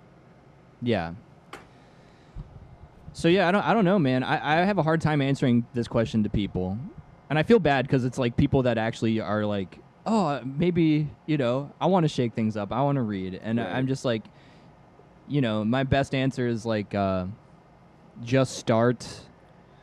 And then over time, uh, just keep tabs on all the all the various authors you like and, and pay attention to what they might say they liked about it and, and find people you trust whose opinions you trust and ask them and just follow these rabbit holes you know get as many different little like leads as you can and follow their like splinterings off into you know everything else and eventually it snowballs and you tend to have a pretty consistent over years eventually you tend to have a pretty consistent like i want to read this like all the time Right. but it's not easy i would say it's not it's not or it's not a quick thing that you can just do No, not at all. I mean, I think you know what I. Yes, I think it. That, that's the other thing is that it, it, it takes work. It's not just like the books don't just appear to you. That generally speaking, that you right and they're good and you love and, them and they're good. yeah And, you love it, you know what I mean? and that's the other thing is you might have to read some books that you fucking don't like. God forbid. God forbid anyone has to do anything they don't 100% enjoy all the time these days. You know. And, Fumes will. Yeah, exactly. Uh, just in, but in terms of purely pragmatics, one thing that I'll say that I use a lot is the Goodreads like lists. Um, Like if you Mhm. have a book that you like or that you enjoyed, just go to the b- page of the book and it'll give you like 20 or 30 like lists that it's been included on. And they're Mhm. they're pretty widely varied in terms of like i you know what they are. Some of them are genre based, some of them are like books that were written in this decade. Click that list, see what's in there. Fucking some of them are like books that that, that are that they get really specific, like books that fucking reference animals in the title. Go check it out. You know what I mean? Like go see what books are in that fucking list. Click a couple of them randomly. See what's you know. Who cares? You know. Um, Who do we like? Who do we like that talks about books? Ooh. Uh, Orpheus. yeah. Shout outs. He's I'm gonna have to shout out Orpheus. on YouTube. Um, he was gonna And come then- on the show. Let's, let's try to make that happen again at some point. he so he he digs up some weird ones. He's the, again the the good people are uh, are pretty singular, right? Which is what you want. They're uh, it, it's so clearly not a brand. First off, you know what I mean? Like, Right.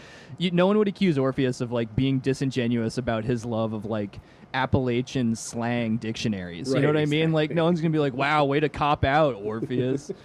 uh, there's like you know There's no Uh, bandwagons there. yeah, there. th it's just like it tends to be like people. I forget what his name is. He's this like old man who just he, he's like, let's go to my basement, and his whole basement is like just wall to wall hoarder levels of books. That's great. and he's just like- I, yeah, I can't either remember his name, but uh, Was he on the show Hoarders? Is that what you're thinking of? Is the man on no, I wish I love hoarders. it's all Okay. books, so it can't necessarily be called that. Um, but yeah, like I like Paper Bird a lot. He's more popular, Yeah. but uh, and he makes weird ass videos. But um, his recs are pretty all over the place. I like it. Yeah. Um, so there's also that route, right? You know, um, dig a little, dig around a little. Uh, Yeah, there's plenty of people who make videos about books on YouTube that have like 10 subscribers. And Yes. some of them are good, yeah, you know, and they, they're doing a good job Kinda talking like about us. the fucking books, kind of like us. kind of like us. we have Um, 70, so Yeah, dude, chill out. Almost 80. I just checked. We have 78. Hell yeah, dude, that's good. Almost 80. Let's get that to 100 people. If you're not subscribed to our YouTube channel, go over there. We sometimes post, we do stuff over there that we don't do here. But yeah, uh, cranks, untelegenic weirdos, all these kind of things, like us, tend to be tend tend to be uh, a, a good start.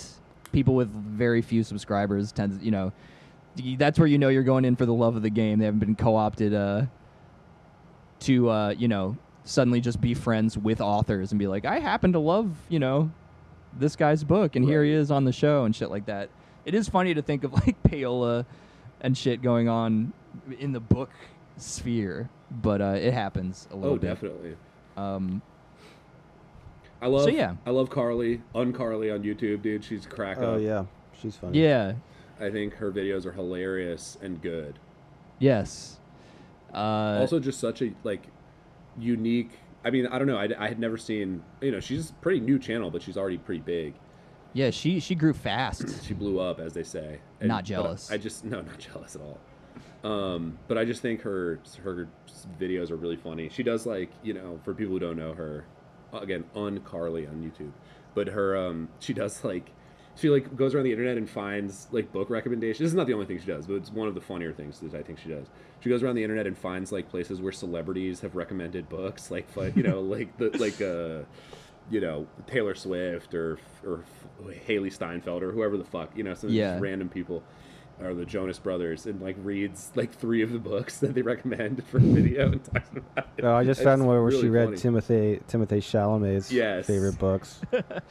she said he was like basically was the character from uh, uh, God, what is that movie where he's like in high school and he's reading like Howard Zinn, Yeah, I don't know the name of the movie, but I I think I know what you're talking about. uh, Lady Bird. Ladybird, right, right, right. yeah. Yeah. So yeah, I like. I think she's funny, and I like it just again, not a lot of pretense in terms of like attitude. Yeah, exactly. And like I like that there's like a, a spin on it and whatever, you know, like uh sh- she has a good like I, the, the yeah the the celebrity reading list thing is like very funny. I'd say that's a really good that's a really good angle. Yeah. Yeah, I wish we thought of that idea. we could just I don't know if we it. I don't know if we could have pulled it off. yeah, we couldn't know. No. Um, It's like, hey, I'm reading Harry Styles' favorite books. It's like, you need to Yeah. never not do this. That would be the strangest Yeah, thing for work three 30 year old guys to do. it might be funny Yeah. though. it could be funny. We could try it. You know. Yeah. Um, what do you got? What, do you- what uh, maybe maybe the sort of elephant in the room of, of, of other big booktubers? What do you guys think about Leaf by Leaf, Chris? What's your take? Cr- I don't uh, have a strong opinion about him, honestly. I've, I've watched a couple of his, maybe like five of his uh, his videos, and I, I, I, I just don't have a really, really strong opinion. I don't really want to even talk about it. Yeah, fair enough. I think I just my- don't feel like I can inform enough about it. So I, Yeah. you know. he's a, good- he's a wholesome guy. Super uh, wholesome. You know, I think he Shout does. he- He's got the love in his heart for the things he's talking about, which is, you know, carries a lot of weight with me. I think he is angling potentially to do a career shift and be uh, be Michael Silverblatt's replacement. Yes, he interviewed he interviewed him, didn't he? Yeah, they have like correspondence. He's like Yeah. friends. He has, you know, he's he's a very agreeable person. I'll say that's all I'll say. Yeah, I mean, I like, I, I, you know, I will say I do like that he, his videos generally are a little bit longer than your average Yeah. like booktube idiot, which I He has some insights, yeah. he has some insights, and he does, and I, I appreciate that he will do.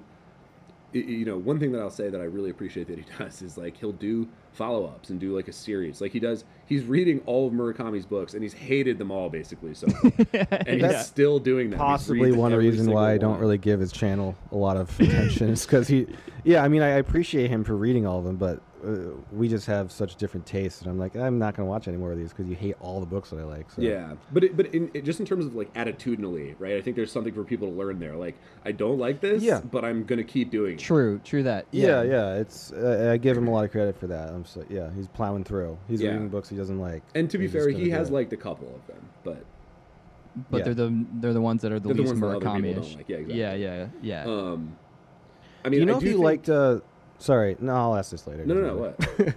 I was. Do you do you know if he's done one on South of the Border, West of the Sun? He did, and I think he liked it more than some of the others. I know you like that one a lot.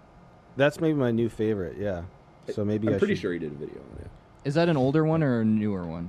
I don't It's like know, middle, but I it's think. very minimalist. oh, middle. Okay. Middle. it's very like non uh, magical realism, which is I haven't- why he I- liked it. But yeah. it was really good. I haven't read it, but my impressions is that it's kind of the same vibes as Norwegian Wood, which Norwegian is there's Wood. no, no like no f- fantastical shit at all really, and it's just a story Mhm. about the people. I yeah, see. I, I, liked see. it. Um, I, the one sort of critique I liked it. guess I have of of that of Chris's approach, I, I do feel like sometimes he slides a little bit into the like big book, good book, like mentality, like Mm-hmm. bigger book, more words, better, more complicated, Yeah. better. I think yeah, if, yeah, if we're gonna do, level some friendly criticism, it would be the lit the lit bro sort of um, preference of maximal kind of like yeah heavy, and that's that's just good because Yeah. someone did a lot of writing, and I, I would actually I would I would uh, again come on the show, but yeah, Orpheus is guilty a little bit of like being I think a touch dour. Everyone come on the show. Everyone, please Yeah. come on the show. Uh, Yeah. you know, d- d- dismiss, and and this is what we were talking about earlier. You know, meaning, um, I think detrimentally dismissive of things, um, for not being, uh, again, slotted into a category of heavy, serious, uh, dense, whatever kind of like, you know, way you want to describe it Right. and that being again the good use of their time i think in their consideration Right. right, Right. like the utility of being a literary person still then cuts down to like subcategories of like i won't read minimalist fiction because there's not as much words in it you know what i mean that that kind of thing happens as well Right. I do. I mean, I, and I do think like I'm not saying this about any any of these people specifically, but I feel like it does get that simple for some people sometimes. They're like, this book's small and short, can't be that good. Yeah. yeah yeah This i book, think that's true this book is like really thick. It has thick pages. It has giant font. I love it. Big all That's- around. That's why. That's why I love the chunky flat books, the kids for baby or the baby books that have because they have the thickest pages because they're literally for sucking on. Yeah. Yeah. I mean, I de- and maybe this is a different topic at this point, but I definitely have issues with the like the culture of like m- mystique and allure around some of these books that are just like, oh, it's just so big and they just they can't be understood by ordinary mortals and you have to fucking you have to just like, you know, bow down and kiss the feet of Gaddis or whoever because it's Did you know that the first uh, genius. the first copy of Moby Dick was actually every page was made out of ivory? No, is that is that literally true? No. Oh, I don't fucking know. Damn it, Paul! That sounded cool as That- shit. Yeah, dude, that sounded like sort of plausible, Uh, yeah. or at least that a copy like that exists somewhere. Ah, we got it. He got us. He got Fuck. us, I got you. God damn it. My delivery was way too earnest. I'm sorry. Bad joke. God. No, it's a good joke because you got. That us. would be a heavy book, though. You're right. it would be very heavy. Yeah. It's like that book that Rihanna just released. It's like it's it's like What? the size of a mattress. Yeah, look it up. She made a huge book. It's like a it's like a huge book? book of photography or something. I think. It's not even a. It's like a too big for a coffee table. Yeah, hold on. Let me see if I can find it. I hate photography so much. I'm not even gonna look at this link you're sending me. wow. Whoa. What's wrong with photography, Paul? It's lame. I don't want to get into it. That's fine. It's a lesser art form. Anyone can do it. Whoa. Okay. I think you just got into it. Yeah. Just a Yeah. little taste for everybody. Just a Yeah, little bit. it's it's called. Tune in next week. Let's see the Rihanna book. What's it called? Let's review her big picture book and be like, I like these pictures. I don't know. I think it is it just called the Rihanna book. I hope That would be funny. No, I don't know what it's called. Uh, oh, I guess it's like a limited Book on Book is the laziest best joke. book on Read um, Anna. Yeah, it's called. There's like there's a limited. It, I guess it was a limited edition. It's called Queen Size, and it's like literally the size of a mattress. Who the fuck would want has that? There's only there's only 500 copies of, in the world. She's really. I guess she is pushing the limits of maximalist literature. Yeah, exactly. Yeah, la- exactly. There's a there's a picture of her with it like next to a pool or something, and it's like literally the size of a mattress. It's insane. That's so. That's the dumbest thing I've uh, ever That's so stupid. It's so big. I can't think of anything more dumb. that's so I, stupid. At this I, particular I'm kinda moment. for it. I'm kind of Is here. the pi- I'm kind of into it. Are the pictures at cool? all. Here, let me send you a picture. Let me see if I can get a picture here. Uh, here's one. Anyway, this is bad uh, content. Oh yeah, yeah, yeah. We For the should just be people. looking at Rihanna's photographs. I can't find a good picture. Just Google it. Um, but yeah. So I mean, but I think, but it's funny because I do think it, there's something there culturally about just like in literature, and it's just like, oh my god, bigger, better, big words, more words, like more characters. Plot is is complicated, and I can't. Oh, I. Uh, ugh. Yeah, exactly right. Like I'm a, such a dumb sub, you I'm so- know. yeah, just yeah, be, I'm is, being dude. domed by this book. It is, dude. It's like a fetish. These people just love being domed by these like old geniuses. Well, the other thing- fucking interpret. Right. Well, first of all, yeah, it's like, I, I you know, it's like um, el- like, once again, I, I would call it another limiting perspective of like, uh, you know, like something as famously in incomprehensible, quote unquote, as like Finnegans Wake or something, right? Like being one of these legendary texts for that reason. It's like it's long. It took him a million years to write. It's it's gobbledygook, There's and I love to other cultures that we don't understand. And you know, like I, I- don't think Joyce was like, I hope no one gets it. Right. you know, like I, you know, I don't know. It's just like it, it's also just like almost. Uh, it's like fetishizing the impenetrability is almost like a way of not also trying to actually just read it and know what it's about. Well, I also think and this is this is probably opening a can of worms, but like the the very concept, I, and this is a problem that I have with even a lot of the booktubers that I like. I will put Orpheus in this group.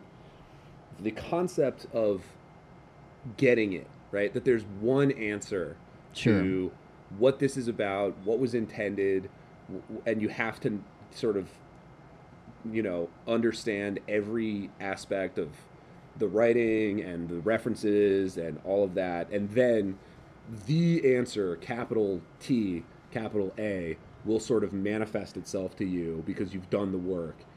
And I think that like it, it, it's that's I think false and harmful. It's not math, you know. You're not uh, Exactly. You're not uh, you're not plugging and chugging until you get to the answer. Right. I think there's like I mean, again, I don't want to get into conversations about like intention versus reception and this kind of thing, but like, We could. you know, I, I No time. No, we don't have time for that. I got Yeah. nowhere to be. I'm joking. uh We'll do another one of these episodes at some point. maybe yeah, we'll get some more celebrity people to ask us uh, right, questions. that's right. Um Yeah. no, what Michael was my Jackson. train of thought here? Sorry. sorry. I'm just trying to remember. Just like the the concept, of, like getting a book and Joe, like fucking, I don't know. Oh, oh, and um, yeah, like Subjective right. There's criticism.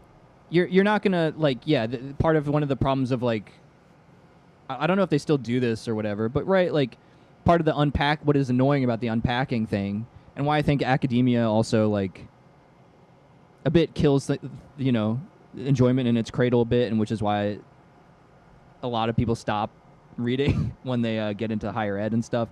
Weirdly enough, um,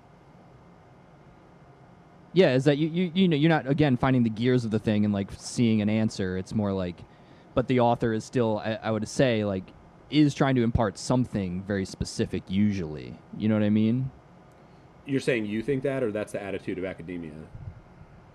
Uh, I I think that you know what I mean. Like there is an intention there. It could be like, uh, you know, wide and and and and have a lot to it. So it's not quite like a number Right. appearing at the end of something. You're like, I got it. Right. But there's a direction that you, you you- maybe you could have been led to or something. You know what I mean? Like something vaguer in a good way. Like Uh, yeah. I mean, I guess I, I guess like, yeah. God, maybe we do have. I mean, you're inviting it. You're inviting getting into this a little bit. I don't want to get into it right now because it's gonna be huge. we, we we don't we don't have to go too deep into it, I guess. But I guess what I just what I would say is that like, and, and again, this is a debate that's been hashed and rehashed. There's postmodernism and fucking intention and Barthes and all that shit. Uh, but but it, you know, certainly it seems like the reasonable the reasonable attitude is that intention of the author matters, but it's one factor among many. And I don't Sure. think there's really any particular reason to pr- even prioritize it, right? Like we could we can read a book. I, you know, I can't think of a good example off the top of my head right now, but like you know, say we read a book, and there's some some something that happens in the book, and we're like, uh, you know, oh, this is about this this this is resonates with um, you know TikTok fame today, right? Is the book about TikTok fame? I, I don't even really know what that means, right? Or, or does like okay, probably not. Probably wasn't written when TikTok was a thing, right? But does that mean that it has nothing to say or can't inform our thinking about these topics? I don't think so. And I so I think that that's where the limits of the sort of like I get it. I get what Joyce meant. I get what David Foster Wallace meant. Um, because there are things, and this is just the way language works, this is the way culture works, this is the way history works. There are things that we say that we don't mean to say. There are things that we do that have implications that we don't intend. It's just that's just how human behavior works. That's how language works. And I think that the sort of like um you know ah my goal here is to get exactly what this this person meant and that's the that's it and that's the end of the story right. i think that's limiting and and and not super helpful Well, yeah, yeah, I, think that like. Oh, sorry, Matt.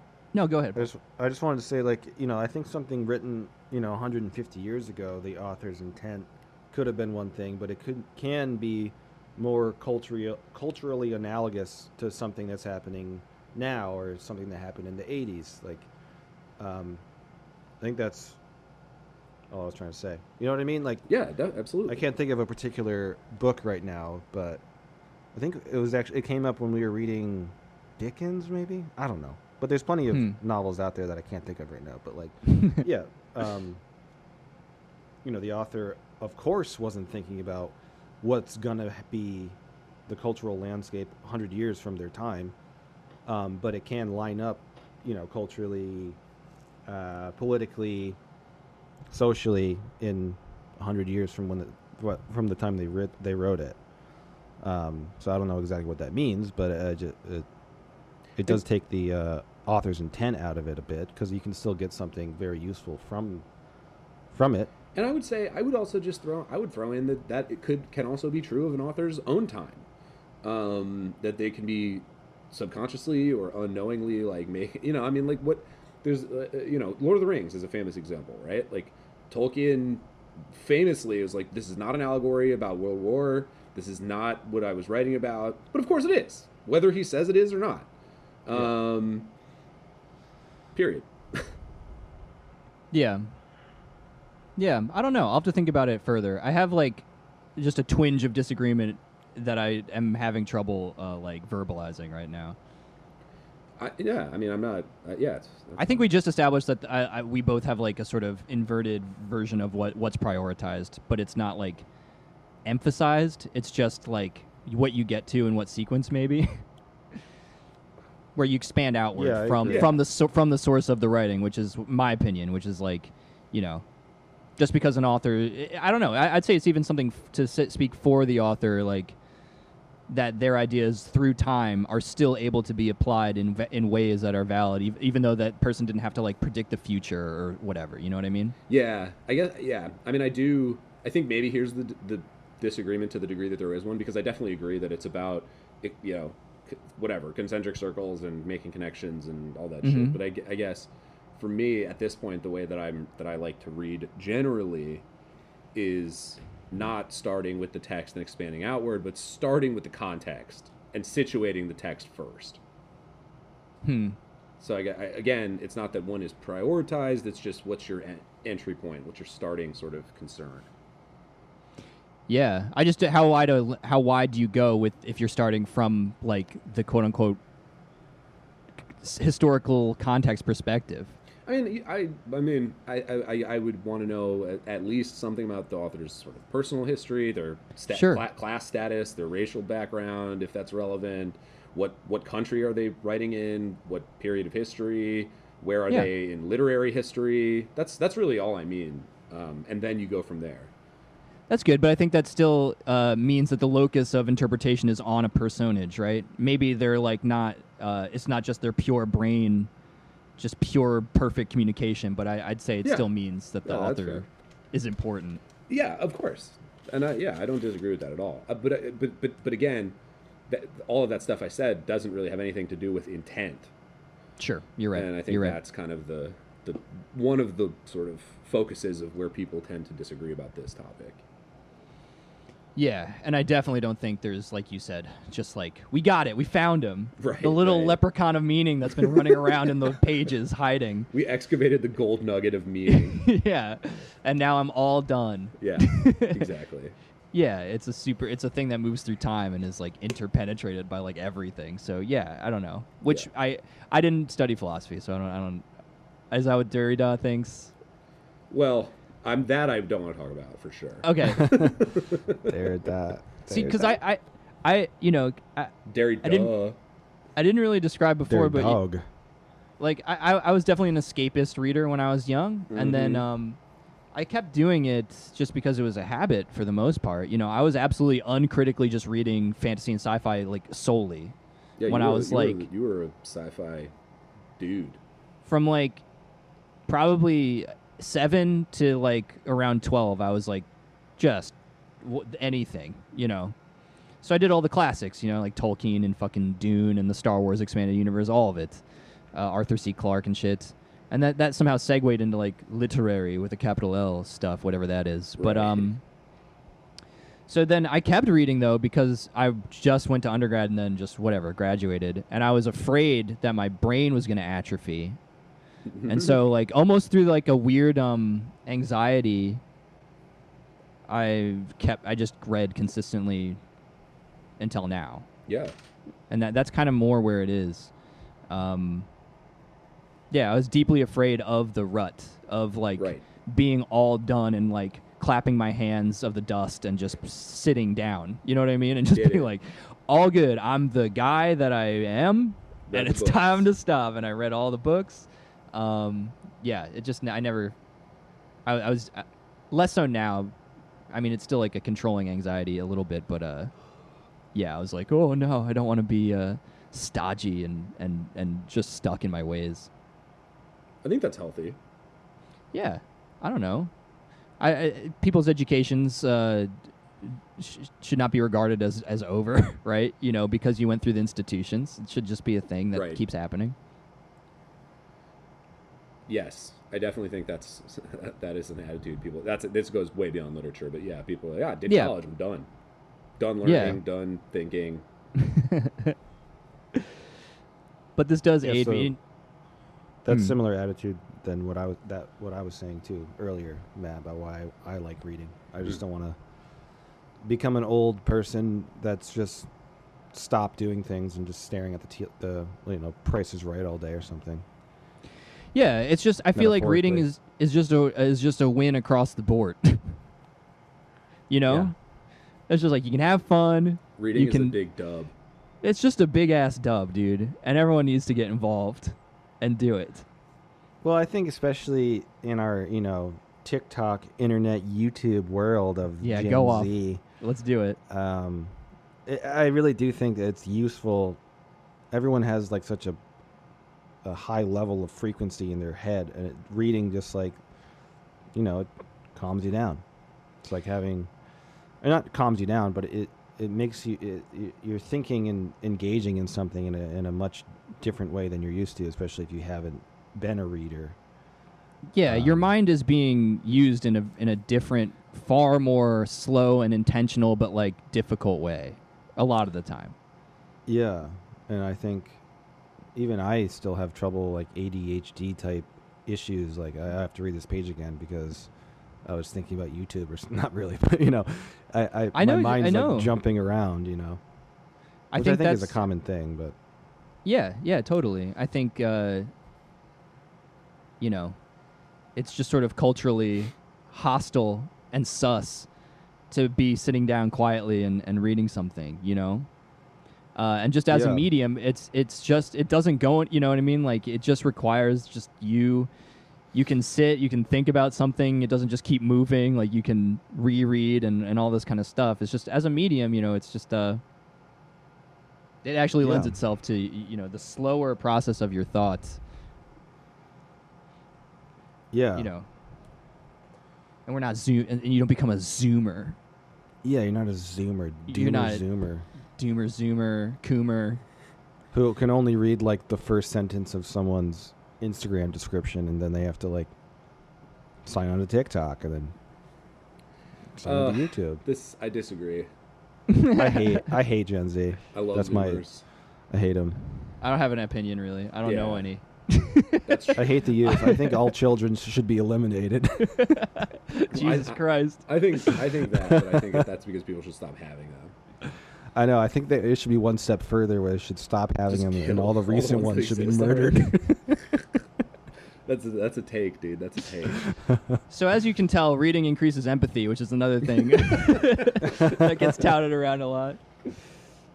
Um, I actually hated that. I was talking to some guy, and I was, I was reading at a, I was reading at a bar, not in, in- cringe, dude. I know, I know. Oh, um, that's cringe. That's boomer. but what's That's even more cringe is I do uh, too. Yeah, I like it a lot. uh, the guy's like, "Oh, dude, what's that? Dude, fucking yeah, I- yeah. Like, my favorite book is whatever." And then he was earnestly, I heard, like, I was listening to a podcast on like the brain, and like I heard that like reading makes you like more empathetic to human beings. And I, uh, Oh god. do you think that's true? I have no idea. How I don't know. The leap there seems pretty big. Like that I- someone's subjectivity created a thing you're reading, and therefore like you inhabit other people's minds and can like sympathize with them. I guess. I could I could see it, but my first reaction to that encounter is that that guy sounds like a neuro like neuroscience bro who's like, Yeah. "Yo, what are the ways that I can like increase my empathy quotient?" And like, Yeah. reading? He's just looking at his Enneagram like Yeah, chart or whatever, and just Oh being like, "Dude, I can max out this stat so good if I read." yeah, yeah, exactly, dude, exactly. yeah. So get those are another type of person to maybe avoid. Yes. The stat min max guy. Yeah. That just made me think. Like, why didn't in Harry Potter? Why didn't they make like an, an empathy potion for Voldemort? Wow. That would have been the best r- course of action. Let's make an empathy potion. Is Harry. that a thing in the Harry Potter universe, dude? No, but why couldn't it be? I don't know. It could be. Why not? It's all made up. Who cares? It sounds like J.K. Rowling didn't use her imagination enough That's right. Yeah. That's right. to figure out how to stop her own villain. She made. She fucking All I'm made saying up. is, if you can make a love potion, you can make an empathy potion. Maybe. I could see it. Yeah. Uh, Just, just douse just 'cause that you- Voldemort just make him just, just cover him with it. with the It's potion. like a protest when vegans throw blood on people wearing fur. yeah. just do it. just do it with Voldemort and the empathy potion. His, he grows his nose back, and he's everything's okay. Yeah. Why did he turn into a lizard? Well, because he I think it's wasn't a- because he was his soul was uh, ripped apart, yeah, and he yeah. just kind of like turned evil looking. Yeah. Okay. All right. I'll buy it. What's here's a question. What? Uh, yeah, Zoomer. What is Zoomer fiction going to look like when they start writing books? Well, we try. We read the next, the closest thing, which was Luster. Luster. Yeah. Yeah. I think the next, the Zoomer book's just going to be called "Let's Go," and it's just going to be like horrific. I don't know. Do, you know, I don't know. We were. Th- I do. My thing with the with the Zoomers. Oh, that millennial fiction thing in Luster makes ma- reminded me of another booktube channel that I like. She did a she did a couple of videos on millennial Oh fiction. yeah, yeah, um, Um, yeah, Claire, Claire what, I think the channel is just Claire reads books. Hold on. yeah. That that's a decent channel. She's good. She does. She's thoughtful, and I like what she has. So hey, come on the show. Mhm. Um, she did a couple good. The reason I found the channel is because we were reading Luster, and I was looking for p- videos on it, and uh, she did a video on millennial fiction, couple videos I think, and I thought they were good. So um, go check out Claire reads books. But anyway, I do think about um, the like Zoomer thing and the like. Oh, they can't read or they don't appreciate it. It, you know. like don't get me wrong there are reasons to be down on the world and thinking that it legitimately might end relatively soon but zoomers not being artistic enough or not appreciating art is not on the list. Uh it's just you know like i just watched the new like bo burnham special and he has all this shit about zoomers and tiktok and the internet. I'm like okay whatever. Yeah maybe the internet's bad. I don't really know. On balance it's not great maybe. But it's not you know it's just there's always panic about the next generation. The zoomers are going to be panicking about whatever the next generation that comes after them is and how they're going to destroy the world and how They're they, out of letters. how they suck and they can't appreciate art or whatever Well, And to I defend I- I myself wanna a little bit, that that impulse to defend myself a little bit, I hate like every generation, almost equally. So Paul's a I'm missing. just giving them shit, sick. but I hate millennials. I hate boomers. I hate. I What just about- I what about the greatest generally just don't like people.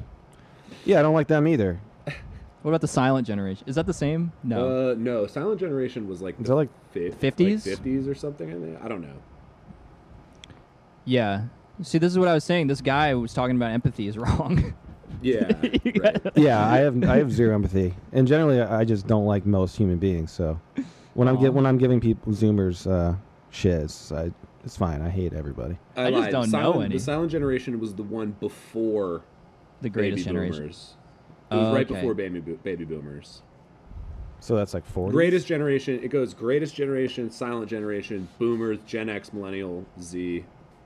And now we're out of letters. What generation was Jesus in?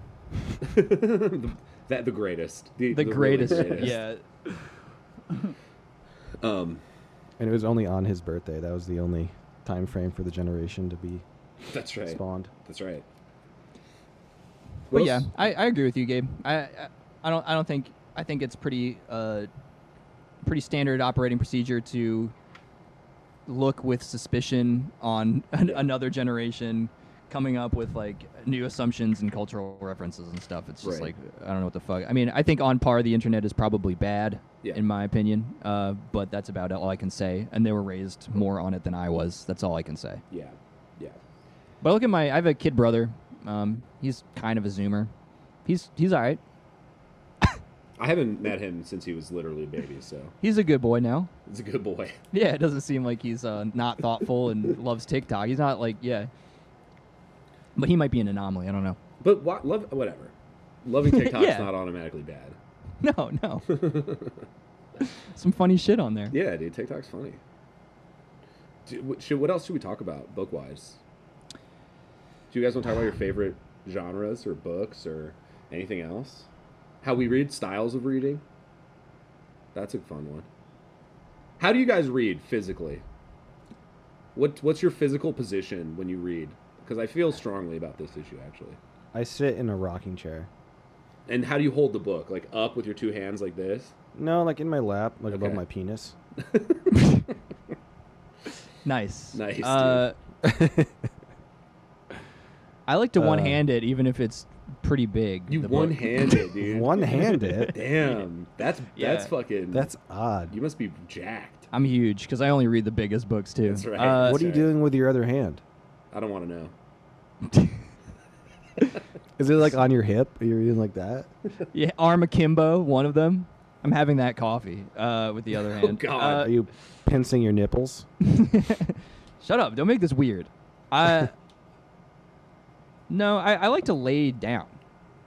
Dude, me too. I lay down and the book is hovering above my face. So you lay on your back though. Yeah, with a little bit of sort of you know prop Uh, see, on I, the lower on the lower back or yeah, upper back. I can do that for a little while, but I ba- I basically exclusively read lying down either on my stomach or on my side. Yeah. Like a little 12 year old girl. I love kicking up my feet, propping the book up on a pillow, and just going like this was I as I read pages. I love that. it's 12 It's the most it's the most comfortable for me, dude. I, I- mean- people who like sit with the book and hold it in their hands for long periods of time. I'm like, the blood is draining from my hands. I, this is hard. I'm fat and out of shape. I can't hold the book there for very long. Yeah, I can do the. T- I can do a little tummy time myself. you Love know, the tummy time. I don't know why I don't go for that though. It, for whatever reason, it's not as comfortable as. I sometimes for read me. it on my back, laying down on my back, propped up like that, like you. Like that's good. I can do that. Can you guys But yeah, I'm also in, like, old. A, it's a crowded uh, space? Like, I, I want to be able to read at like a coffee shop or a bar, but oh I God, can't. no. I mean, I Yeah. could Like, read at a I'm bar distracted. if I wanted to, like keep it on the thing. Like I could do that in terms of a comfort level and in terms of like keep like, but it's cringe, so I'm not going to. Sorry, it's not cringe. It's not cringe. Paul, you're with me on this, right? It's like Well, I can't do don't the coffee it's shop cringe. thing. No, I don't it's think it's cringe. nice. I just can't do it because I'm like paying attention to what people are saying and think, you know, I, I get too distracted by the ambient noise of other conversations and. I guess- okay. on. We're putting up. We're gonna put up a Twitter poll today. Is reading in a bar cringe? Can I can I qualify it a bit, just a little bit?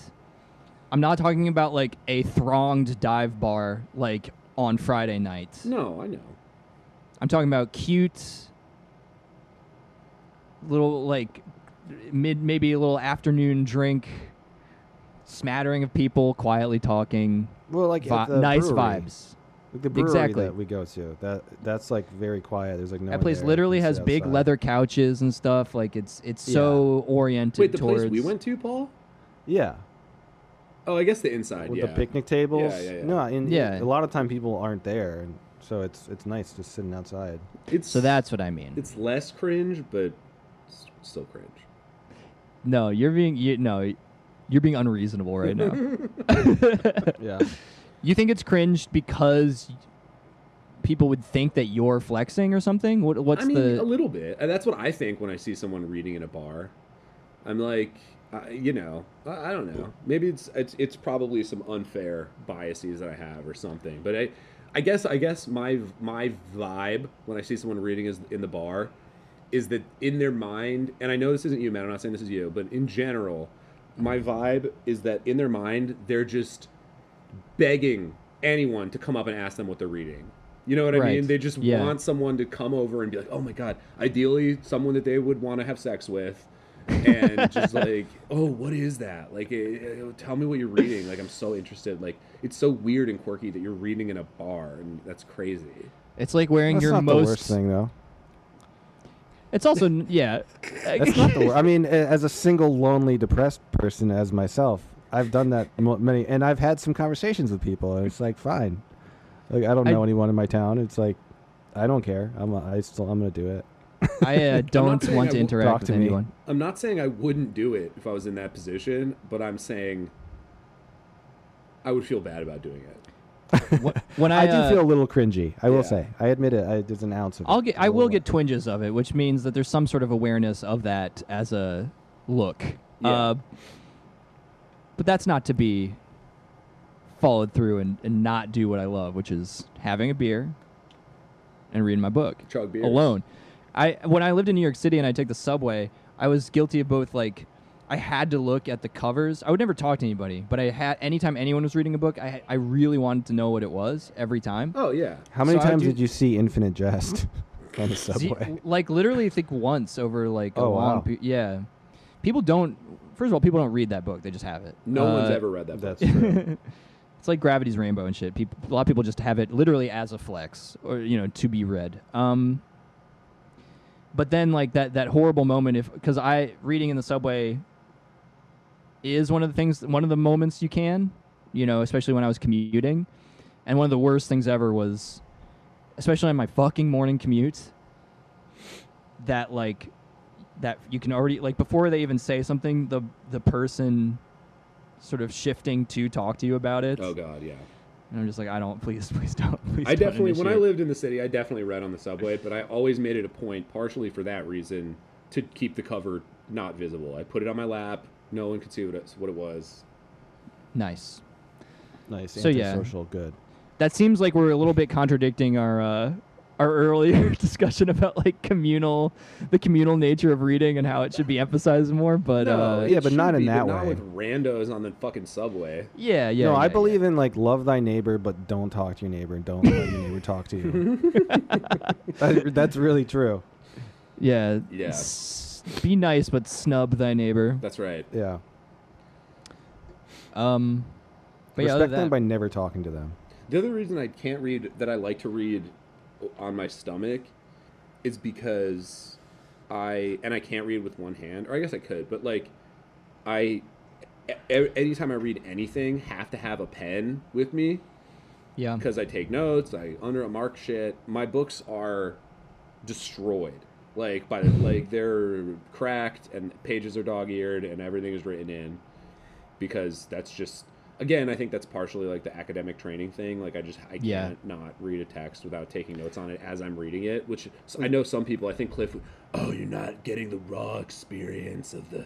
Uh, and Fluids. I, I just don't care. the blood. You're not Yeah. drinking the blood I'm not of the drinking book. the blood. And This sucking doesn't have enough blood or fluids in it. Yeah, that's right. Bloodless, literally. yeah.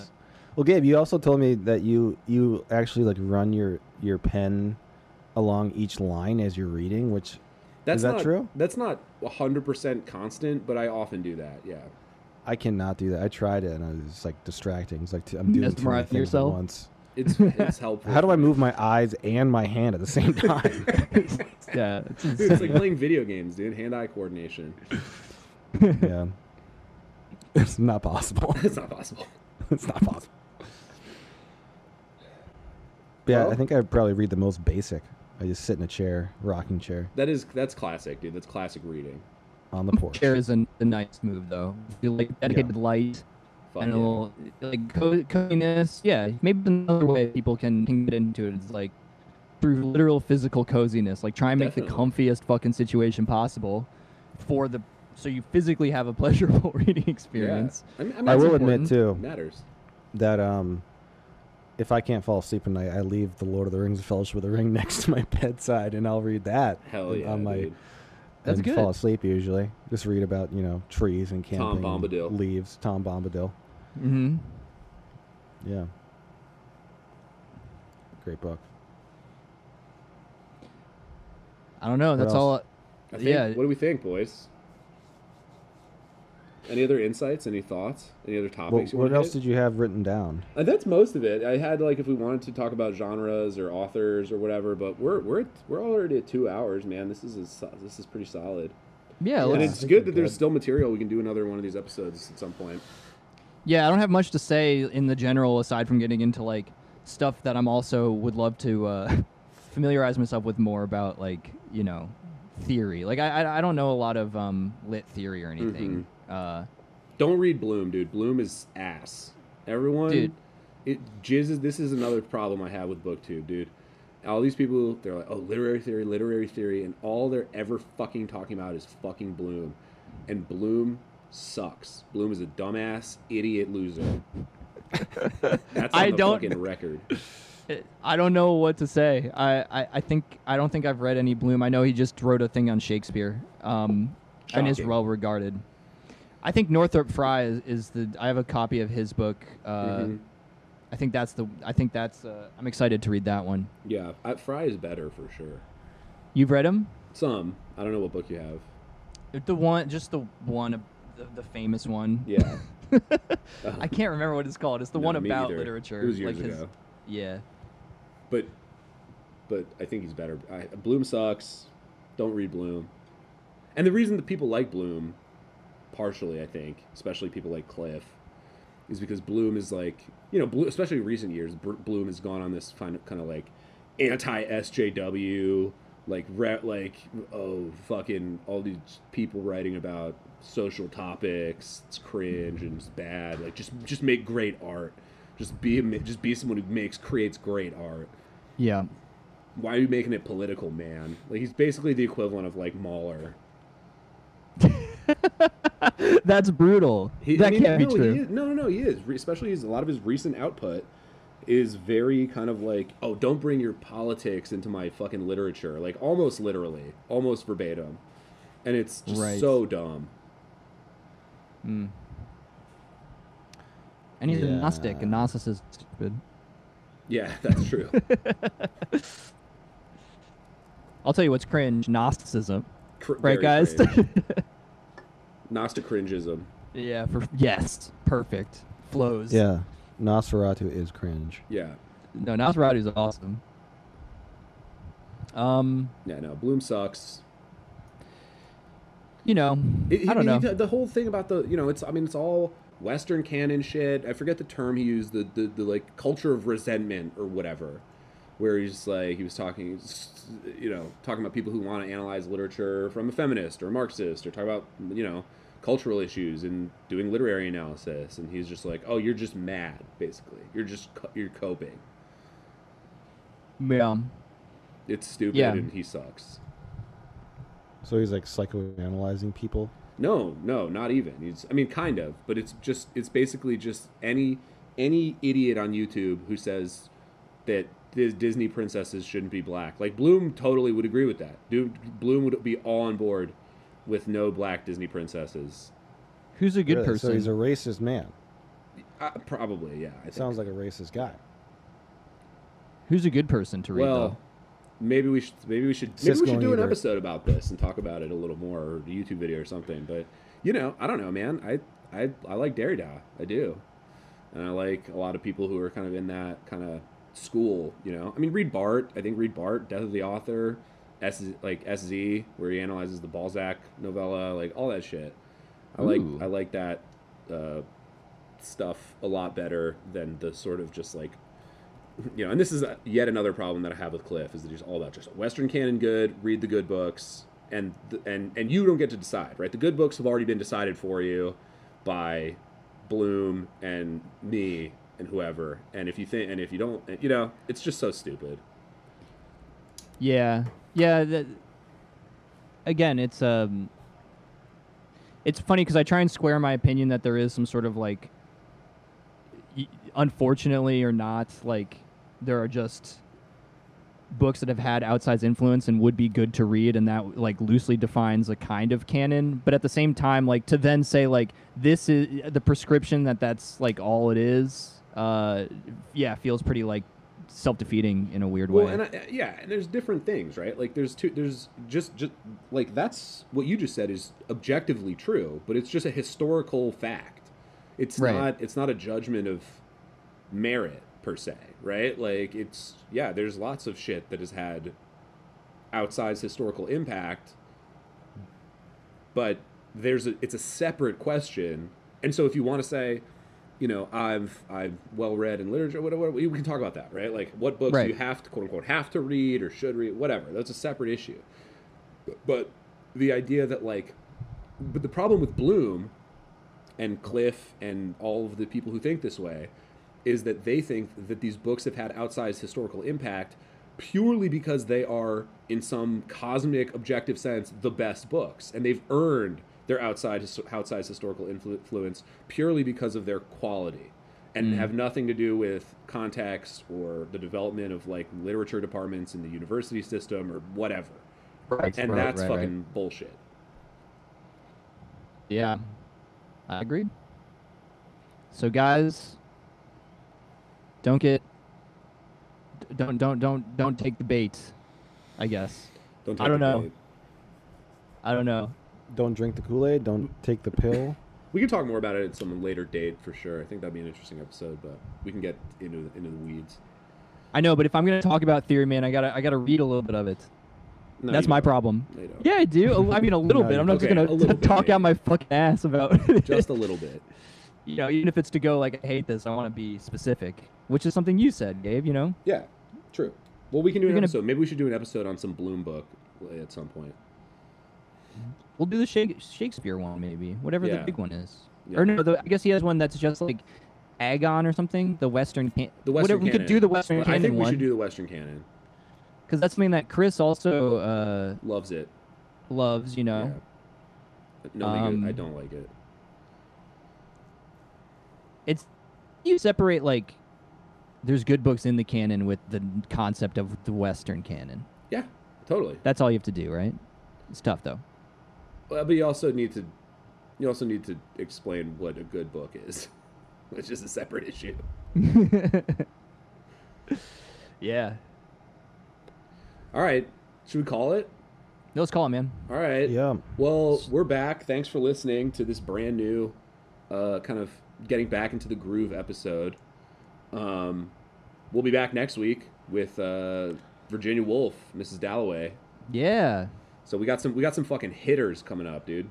We got two is- literal classics for you coming up. Yeah, This is Doubtfire. This is Doubtfire and uh, Written by Robin Williams. Can't wait. F F in the chat. R.I.P. Ooh, silent desperation. So uh, oh god, Ooh, I PTSD. Oh, oh, I have planes in the sky. So if you liked that, get ready for next yeah. week. uh, we're we're back. The spine crackers are back. Don't call it a spine crack. It's been here Mhm. for years. Ooh, little rhyme. And time. uh, yeah, go subscribe to our YouTube channel. As we said, we're gonna get back. We're, we're gonna get back on making YouTube videos, and um, Patreon.com/slash Spinecrackers, Twitter, Instagram. Hope you missed us. We missed you. Yeah. We we Yeah. we blew the dust off of this thing, and we're back at it. the summer dust. Yeah, baby. hmm Well, it's still summer, it's still hot as shit. Oh yeah, definitely. Yeah, I love it. All right, boys. All right. Good to see you. One love. Good to see you guys. Thanks for listening to the Spinecrackers. This episode of the Spinecrackers show. Yes. Good night, all.